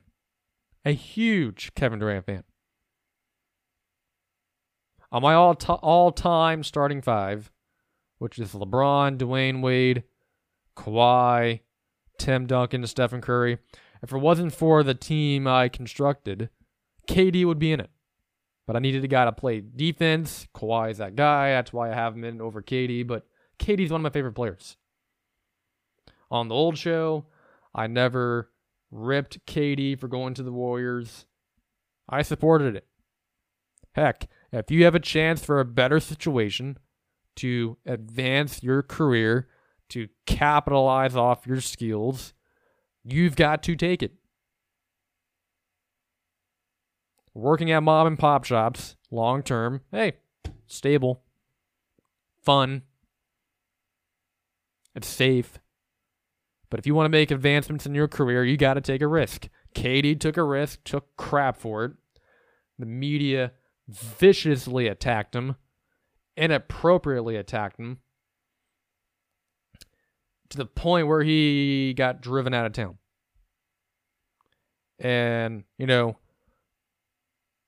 he was a great fit on the team. He elevated the Warriors, won back to back championships in 2017, 2018, after that major collapse the year before in that 3 1 meltdown at the hands of Kyrie and LeBron vibes in Brooklyn. Kevin Durant teams up with Kawhi, um, with Kyrie. James Harden a few weeks later joins in the mix after he booze cruised his way out of Houston. It was good for a while. Injuries, KD, toenail on the line against the Bucks would have won the game the the Nets could have made the NBA Finals in 2021. And that crappy 2021 season, quick turnaround, 60 day turnaround from the end of the finals in the bubble. It was like weird season in 20 in, in that 2021 season. The Bucks winning it obviously. So I and then you know they had the stuff with Kyrie Irving, the vaccine stuff part time player, you know, not showing up to work, sabbaticals, other stuff, other nonsense. I didn't necessarily blame KD for vibes in Brooklyn because that was not a very stable situation. Like, no one looks at the Nets and says, yeah, you know, they're stable they're a stable franchise. Like a stable franchise doesn't hand the keys over to Kyrie. Now having him a part of a team like a you know like a LeBron AD like with the Lakers is a different situation or like with the Cavaliers with LeBron or whatever, but having him in charge as the ringleader with the Celtics, with the Nets, mm, probably not a good idea based on his track record away from LeBron. And also, you have the head coaching situation, Steve Nash. I don't know. Vibes in Brooklyn was weird. Woulda, coulda, shoulda been. Everyone's gone. Now they remain in average mode with Mikal Bridges. But when you look at Kevin Durant, he demands a trade to Phoenix, ends up there after the All Star break. And, you know, everyone went crazy and said, oh, they're going to win an NBA championship. They're going to win the championship. They're going to do this. They're going to compete in the West. You know how it works for those of you that understand how professional sports work, chemistry matters. You don't just form a team together and it just clicks from the start. You have to build up. You have to learn each other. You have to go through a process. Every team goes through a process. And it's not just instant oatmeal, which a lot of these fan bases and franchises that are ultra aggressive with no backup plan do it. They go both feet in, and when it doesn't work, they're left scratching their head. It didn't work because you try to shove, shove it all together, and it blew up in your face. The pieces have to fit. Kevin Durant wanted a trade to the Suns. He wanted that trade. He wanted it. He wanted to be with Devin Booker. He wanted Bradley Beal. He signed off on that. I'm not to blame, place blame for what happened last year because KD got hurt. There was not a lot of time. They couldn't even build any type of chemistry. They barely got past the Clippers in the first round. It was Devin Booker and KD. And they won two games against the Nuggets, but it wasn't really that close. Like the roster, I agree with KD. It's not great. It's Kevin Durant, Devin Booker, Bradley Beal. That's where all the points come from. Then you got Eric Gordon comes off the bench, sometimes starts. He'll give you 20 on a good night. Grayson Allen, he scored 31 the other night against the Miami Heat. Are you going to rely on that? Can you rely on that? No, you can't. Nurkic, I know he's a name that some people say, oh, well, he's not bad. But when you watch him play, it's like, holy crap. He's uh, not good. Average at best. He's not waking you up and make getting you excited. Then after that, it really falls down.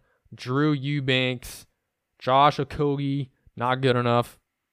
Jordan Goodwin, Nassir Little, Saben Lee.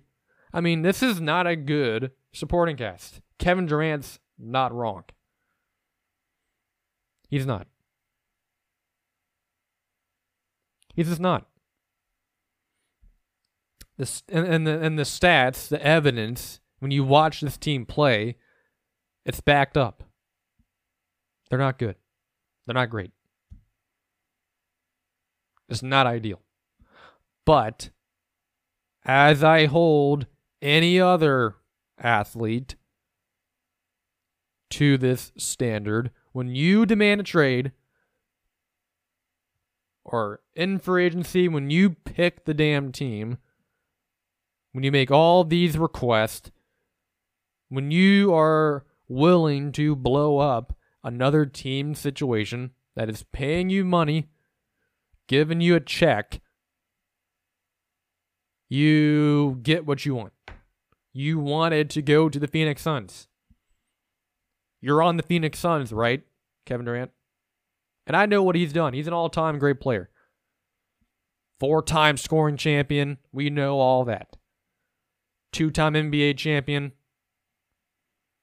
But you signed up for the Phoenix Suns situation. You knew what this new ownership was going to do. They were all about winning. They were going to splash higher. Got Frank Vogel. They got Kevin Durant, Devin Booker, shipped off Chris Paul, added in Bradley Beal. You agree to this team's makeup. When you're paying Bradley Beal, when you're paying yourself, when you're paying Devin Booker, it's going to be tough. You're going to be top heavy, and they are top heavy.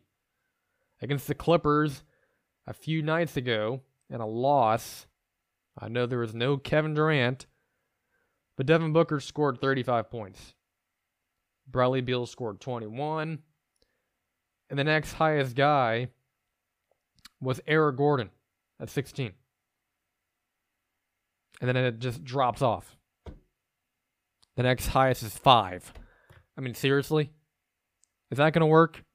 Like Bradley Beal, Devin Booker, and Kevin Durant, the strategy cannot be to be picture perfect and expect to win. They tried it last year on the fly against the Nuggets. They got away with it against the Clippers with no Paul George and no Kawhi, with just a Russell Westbrook show. They scooted on past. The Nuggets exposed them. They have no defense.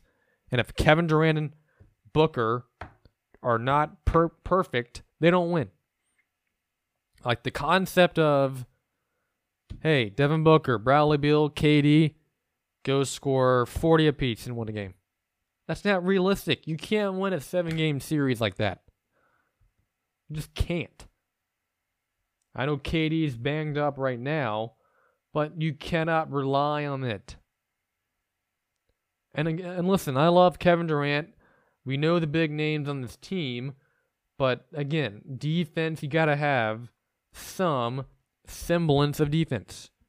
The famous Pat Riley saying, "No defense, no rings." They don't have any defense. Like they're having to outscore teams like the Hornets 133 119. They lost to the Trailblazers 109 104. Kings 120 105. Mavericks 128 114 on Christmas Day. Had to outshoot the Rockets. Barely beat the Magic, who are offensive limited. They've come back down to earth. KD at 31 points. They beat the Magic by five. Clippers dropped 131 on them. Smoked the Miami Heat on Friday night, but Grayson Allen had 31. Will Grayson Allen get you 31 in a playoff game? No, he won't.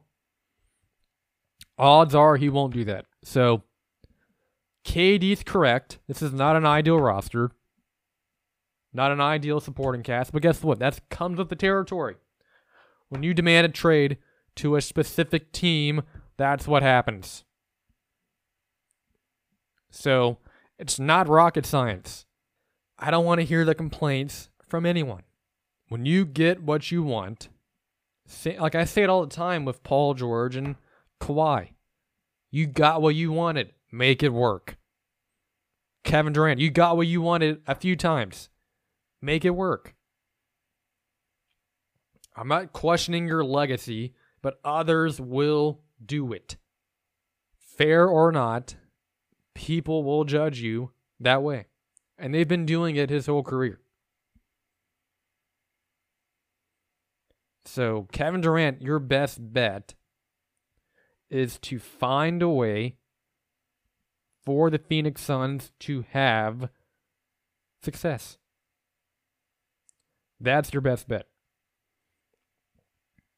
Because if you have another season where you flam out in the second round, like they need to make the Western Conference Finals.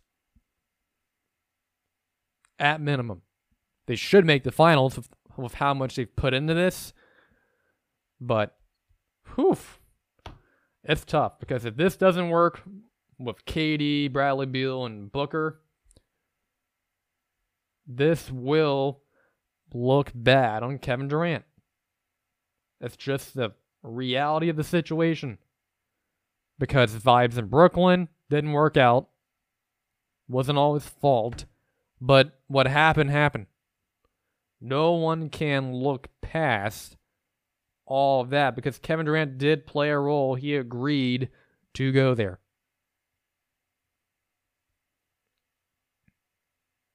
And it didn't work out. And it's not working out so far with the Suns.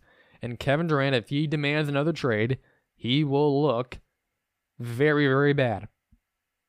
And I hate to say it, but it is. It comes with the territory. We criticize LeBron. We criticize all these other stars, Joel Embiid, Giannis, Kawhi, and Paul George. We, everyone is not, no one's safe. Just because he's my favorite, one of my favorite players, does not that make him avoid any criticism. So I don't want to hear the complaints because you got exactly what you wished for. You ended up in the situation you wanted. So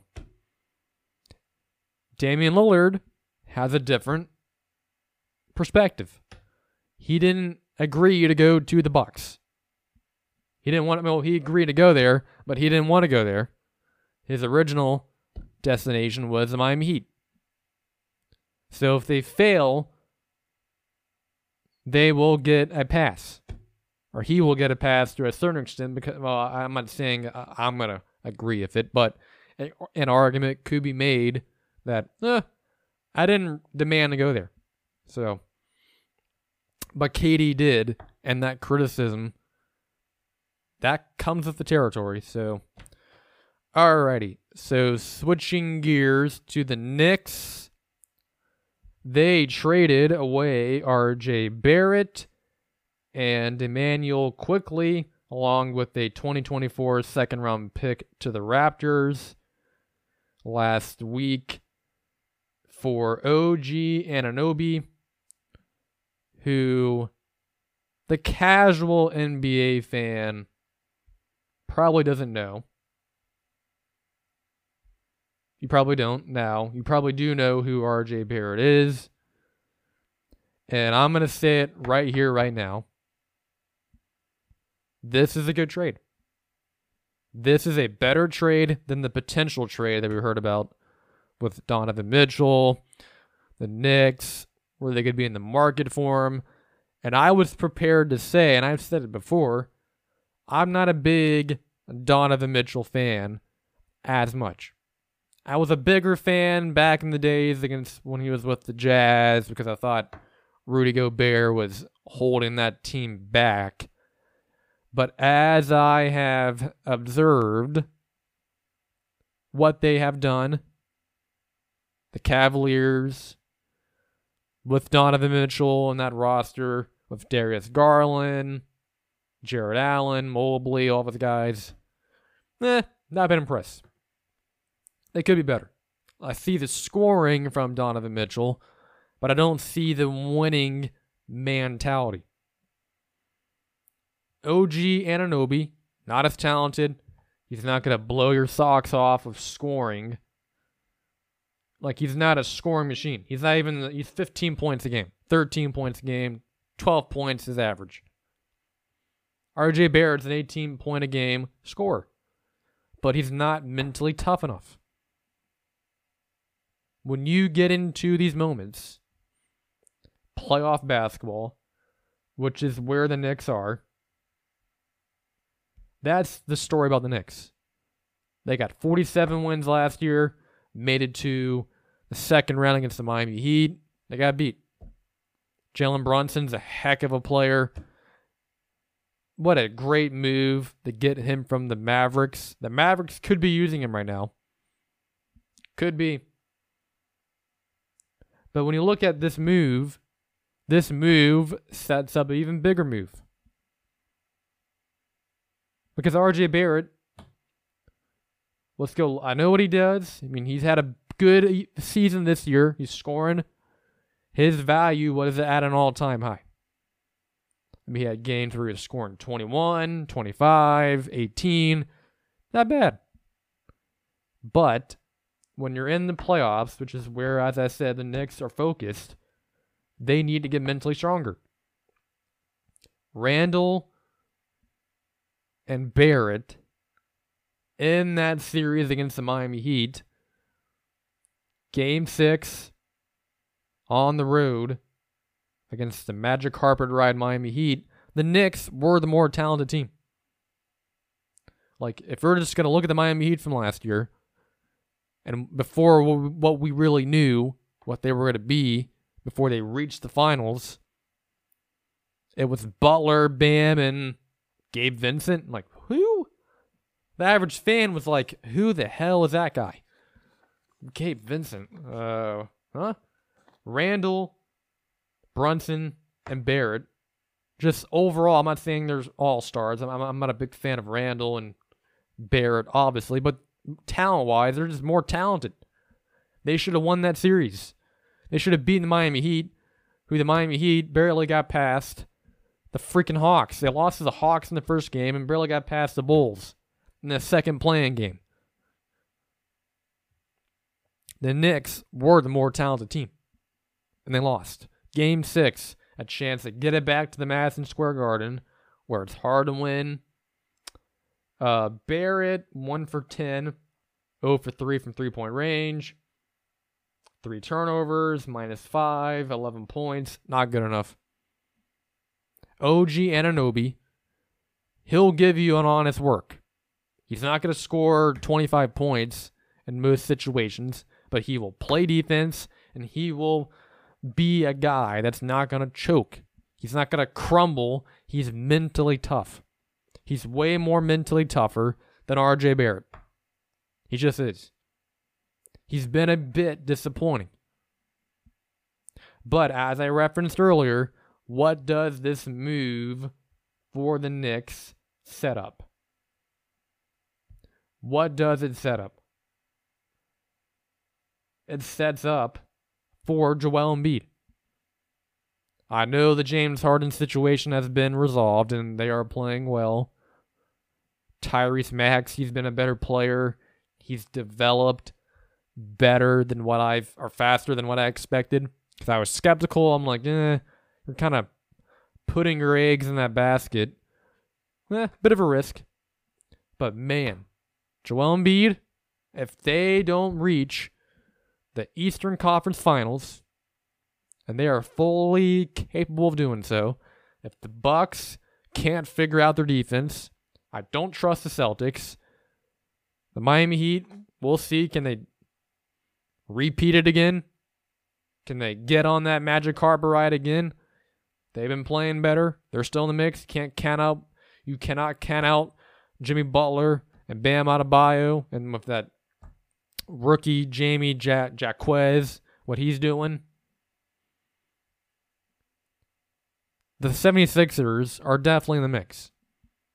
So if they fail with the connections Joel Embiid has with the Knicks, he know, close with Jalen Brunson, his agents close to the organization, it could very well happen. Jalen Brunson Joel Embiid, it resembles Jokic and Jamal Murray.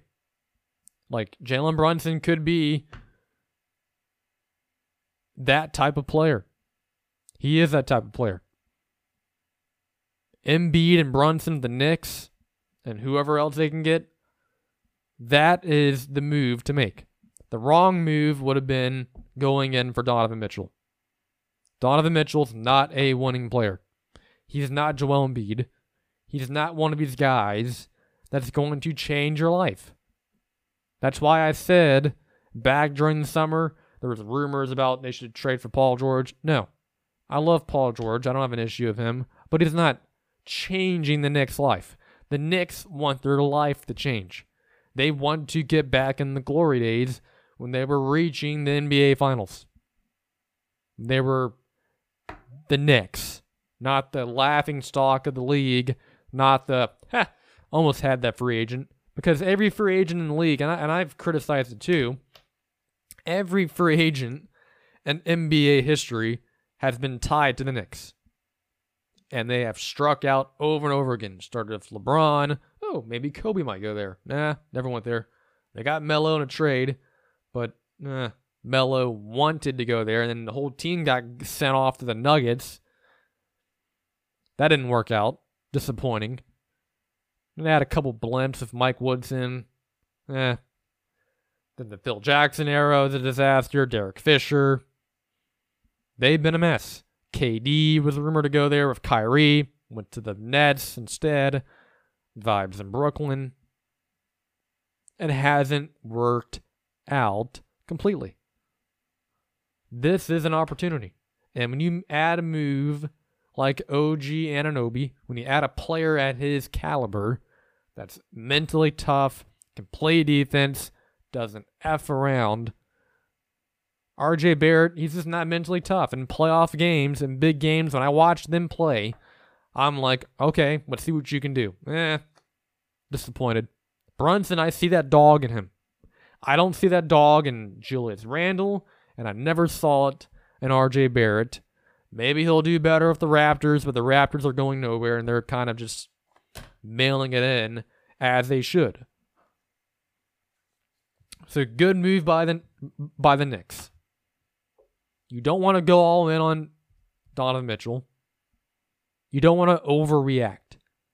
Joel Embiid is very well in the mix. Maybe if the if the the situation with the Bucks, I don't believe this is going to happen, but just off the top top of my head, if that situation implodes and they get whacked on the first round by the Miami Heat or whoever else, Dame could be on the way out. Who knows? I don't believe that's going to happen. I believe they still should be in the championship mix. I believe the finals, the NBA finals, will be Bucks versus Nuggets, with the Bucks winning the ring. But you never know. We've seen stranger things happen in the in the National Basketball Association because very very fluid situations. Vibes in Brooklyn, we thought it was going to last forever. We all thought, eh, no. The Phoenix Sun situation, we thought it was going to last forever. It's, eh, teetering. Harden and Embiid. We thought it was going to last. Some did. I didn't. Oh, nope. Blew up in their face. So the Knicks made a smart move. They they didn't overreact. They didn't repeat what they did in the past, which was overreact for Carmelo Anthony and overreact for Amar'e Stoudemire. Name all the other bad moves they've made they didn't do it. Sometimes the best move is to not pull the trigger on the ob- on the average choice. And that move to get Carmelo, Amar'e Stoudemire, overpay for all those guys was not a great decision. Not a great long term move. So, great job by the Knicks. You got a tough player you got a player that can win, and that's what it's all about. You got a winning player. RJ Barrett, no disrespect, you're not a winning player. So, all right. So switching gears to more NBA. Man, oh man, the Spurs. Wembanyama rookie season. There was a great game Bucks versus Spurs earlier this week that I tuned in to watch. And let me let me say something about this before I get into Wembanyama and the Spurs. Giannis, and I said it uh, before on the special and earlier on throughout the season. Giannis is a legitimate MVP candidate. Embiid, Jokic, they're in that mix. You can all outsiders are SGA and Anthony Edwards. But right now, if I had to give the award this morning, it would be to Giannis. Like that other night, 19 of 19 of 28, 2 for 3 from three-point range, 44 points, 11 rebounds, 7 assists unbelievable. He is on a rampage that is remarkable. And the Bucks need every bit of it. I've said it before, their defense is horrendous. The Spurs are not a great team by any stretch. They are 5 and 29 for a reason, 2 and 15 at home. They gave up 31 points to the freaking Spurs they got to figure that out. I'm still holding on. I'm not going to write off the Bucks in early January, but they need to figure out the defense. Giannis is playing very well. Middleton's starting to get his legs underneath him a little bit. Dame, he's being Dame, but the off, but, but the defense has got to be, it's got to be better. You cannot have this taking place, bad defense, heading into the postseason. Late on in the year, February, March, April, into the playoffs, you can't have that. So they got to figure that out. The Bucks. Now to the Spurs, who I mentioned, are right in there with the Pistons as one of the worst teams in the league. I was talking about earlier before the season started with all the Wembanyama hype. Where could the Spurs be? I said maybe if they made a move, like get an actual point guard.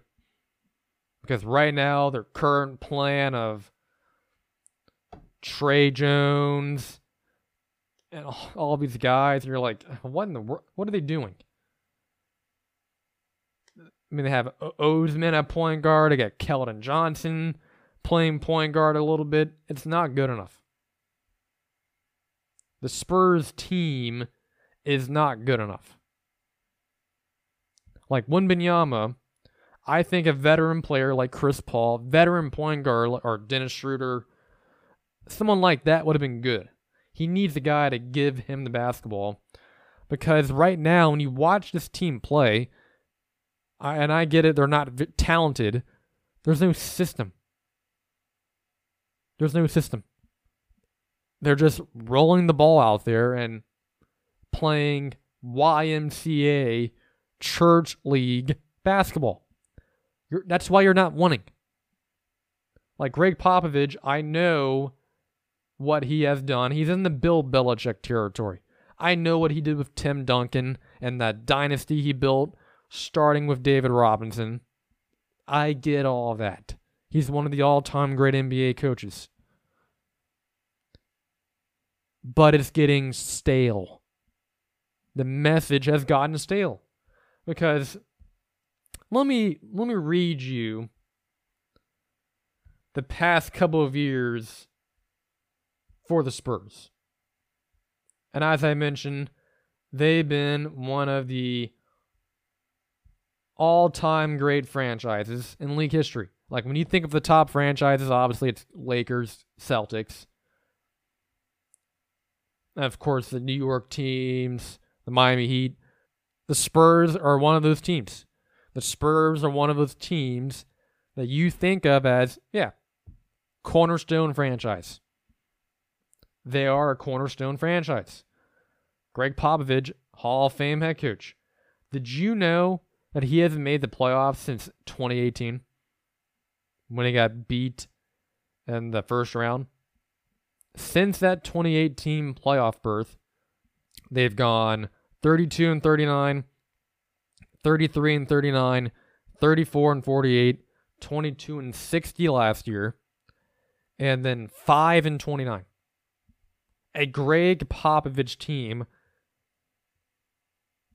has been horrendous. Any other coach that would have gone 32 and 39, 33 and 39, 34 and 48, 22 and 60, then 5 and 29, they'd be fired. And did you also know this season the Spurs went from November 5th to December 13th they didn't win a single game. They went over a month without winning a damn game. This was a team with Wembanyama that was like, hmm, maybe they could sneak in the play-in tournament. No way. This is a horrible team. Horrible. I think Wembanyama has definitely shown that he, I believe he can play in this league. Now, I thought the talks of him being one of the greatest prospects ever in sports history with a bunch of BS. Like, are you kidding me? Where's like that whole game was being played. I mean, he's a solid player, right? I believe he'll be good. but not now. He needs to gain some weight. He needs to get in the weight room. I mean, he's seven foot four, 210 pounds. He can dominate. He, I believe, he shoot he's shooting too many threes. He shoots around eight a game, and he goes either two for eight or three for eight. Cut it out of the game. We don't need you jacking it up that much. He's averaging 19 a game, 10 rebounds, 3 assists, 44, 45% from the field. Not bad. But he needs a point guard. And he needs a system. And I believe he needs a new coach. I believe Gregg Popovich has gotten too old. Mark um, Mark Jackson's out there sitting around. You can give him a call. Doc Rivers, he's broadcasting games, commentating. He needs to be on a sideline. He needs a voice, a guiding voice. And I'm not saying Gregg Popovich is a bad coach. He's a damn good coach. He used to be. Not anymore. So can we stop this BS that he needs to stay in control? Wembanyama needs to be unleashed. The we can all talk about the matchup earlier in the week. Wembanyama, Giannis. Okay, it was great. Wembanyama had 27 points. He was 10 for 18, but he's not on his level. He's not in a position to win games, to have an impact on games. Same for Scoot Henderson. The Blazers. I thought Scoot Henderson, he's been playing better recently. I thought that's that, that's why I thought he would have a better season. And so far both of them have not been great. And that's fine.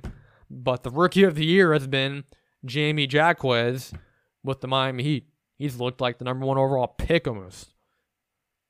But Wembanyama, I believe, needs to be a coaching change. Will the Spurs pull the trigger and tell Popovich to go home or kick him upstairs or somewhere? I don't know. They're in that New England Patriot territory of what the hell do we do? Do we keep the coach, the long term coach in here, or do we move on? If you want to maximize Wembanyama's window and maximize his potential, you have to get a new voice in the building. Because if you continue, if you jeopardize and ruin his career, limit his success window, that's not good. He won't be a member of the Spurs very much longer if that's the case. So if you're the Spurs and you want to have a another version of the dynasty, change up the head coach, fix the roster. It's not good enough. It's not good enough. Because it wouldn't be the talent's there. I believe he could be an all Star. I don't know. He's not going to be LeBron. He's not going to be the greatest player ever in league history. That nonsense is unfair. It's disgusting. I don't believe in doing that to guys. Totally unfair. But I believe he could be very good. So, but it starts with the type of team you build. And right now, I named it off earlier Tre Jones as point guard, Keldon Johnson, not good enough. Not good enough. They need a Chris Paul veteran point guard to come in there and teach them, along with the head coach, how to win. Popovich, I believe, his tough, military like perspective, scheme of how to win, it's outdated. It's stale. It's like Belichick. It used to be good, but not anymore. I mean, I know I, I've heard people, some folks, some subsections of sports media go hammer down on Wemby. I don't think it's all his fault. Because when you watch the game, that team is just not very good. It's like the Pistons. Uh, like I'm not sure what you think of Cade Cunningham. Do I think he's a star player like Wemby, like with his potential? No. but I don't I don't believe it's all his fault. And it's clearly not. Now, in five years, if they're still having the same issues, then yes, maybe we need to look at maybe he's not a star player, and maybe he won't be. Like this idea that he's just going to surpass the top players of all time before he even played a damn game was it's like what are we doing? I mean, it's not surprising, but it's like come on, folks. All right, so that is it for the NBA. Now, switching gears here to our last topic of the day. The college football championship is tomorrow night between Michigan and Washington, one versus two. And heading into the playoff, I picked Alabama and Washington to reach the finals. And the biggest reason why I was skeptical of what Michigan could do was the quarterback. JJ McCarthy, Milroe. Wasn't a big fan of either one of them. And I still left that game. Michigan was the better team. They were better in every other position across the board. They were tougher. They were the tough, bigger team in the trenches. I was, I mean, uh, listen, I'm, you all know what I think of Jim Harbaugh. I'm a huge fan. I want him to be the coach of the Chargers. But on a college football field, I was like, eh, what can he do? You have Nick Saban a whole month with a quarterback in J.J. McCarthy that I'm not really a big fan of. And also, their schedule was easy. Their toughest game was against Ohio State. They blew out teams like Maryland, Indiana. They were playing all these bad Michigan State. It's like these joker teams that are dumpster fires. And they just out they were more physical than Alabama. They were just a better team. And, and Alabama, they outplayed them in the, third and fourth quarter. But when J.J. McCarthy needed to make a play, he, he didn't need to make any home run plays, and he didn't. He just needed to manage the game, and that's what he's good at run the football, which is what they did. Blake Corum is really, really good. Great offensive line, solid defense. They were a fundamental football team, and that's why they won that game last week. Washington, different story. I love Penix. I don't know what his NFL career is going to look like, but damn, that guy, if he's on the field, they have a chance to win the game. They have a chance. Michigan's way talented in them. Texas was more talented than Washington. A lot of teams.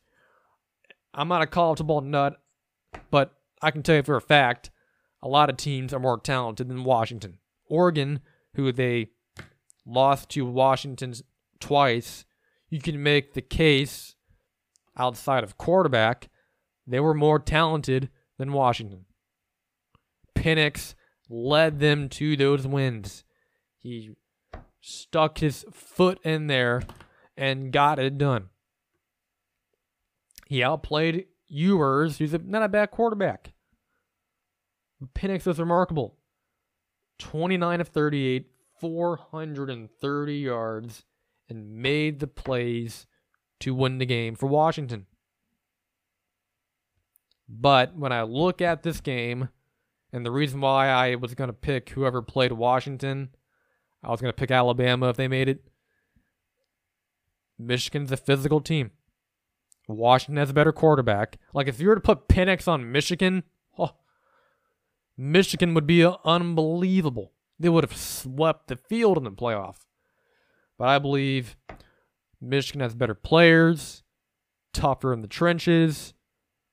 Penix is a good quarterback better than JJ McCarthy, and I still left that Alabama game still skeptical of McCarthy.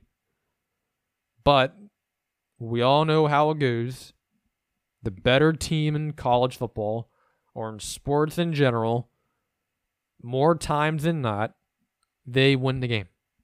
The better team always wins.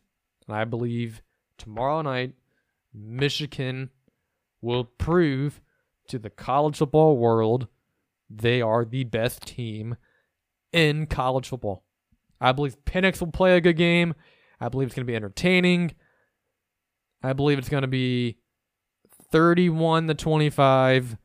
Michigan makes more plays and outlasts Washington. Jim Harbaugh rides off into the sunset from Michigan with the championship and then becomes the Chargers head coach. Storybook ending, right? Just like how we all thought. Alrighty. That is it for college football. Swinging it back here before we wrap up the show. Chargers, Chiefs season ends today. We have a chance to have a maybe even a higher draft pick. Three through six. We're currently six right now. Based on the latest update, we talked about a lot. Jim Harbaugh's answer. The Spanos family needs to deliver. They just need to. Don't crush our souls again. Hire the right guy, hire the right GM, and we need to make some decisions about some of these top players. Keenan Allen, Khalil Mack, Joey Bosa, Derwin James, Mike Williams, decisions will need to be made. And not everyone is going to be happy. In order to get to places, you have to be uncomfortable. Sometimes you have to be. And right now, the Chargers and the Spanos family specifically needs to be uncomfortable because they've been comfortable for too long and it's gotten them nowhere. It's gotten us nowhere. First time head coaches are not an option. We need a real coach. We need a veteran presence, not Bill Belichick. No, I don't want that. The answer is Jim Harbaugh. That is the answer. And I believe it's going to happen. I still strongly believe, based on what we've heard, based on the stories, he will be the Chargers head coach, and I believe he'll win the championship tomorrow night.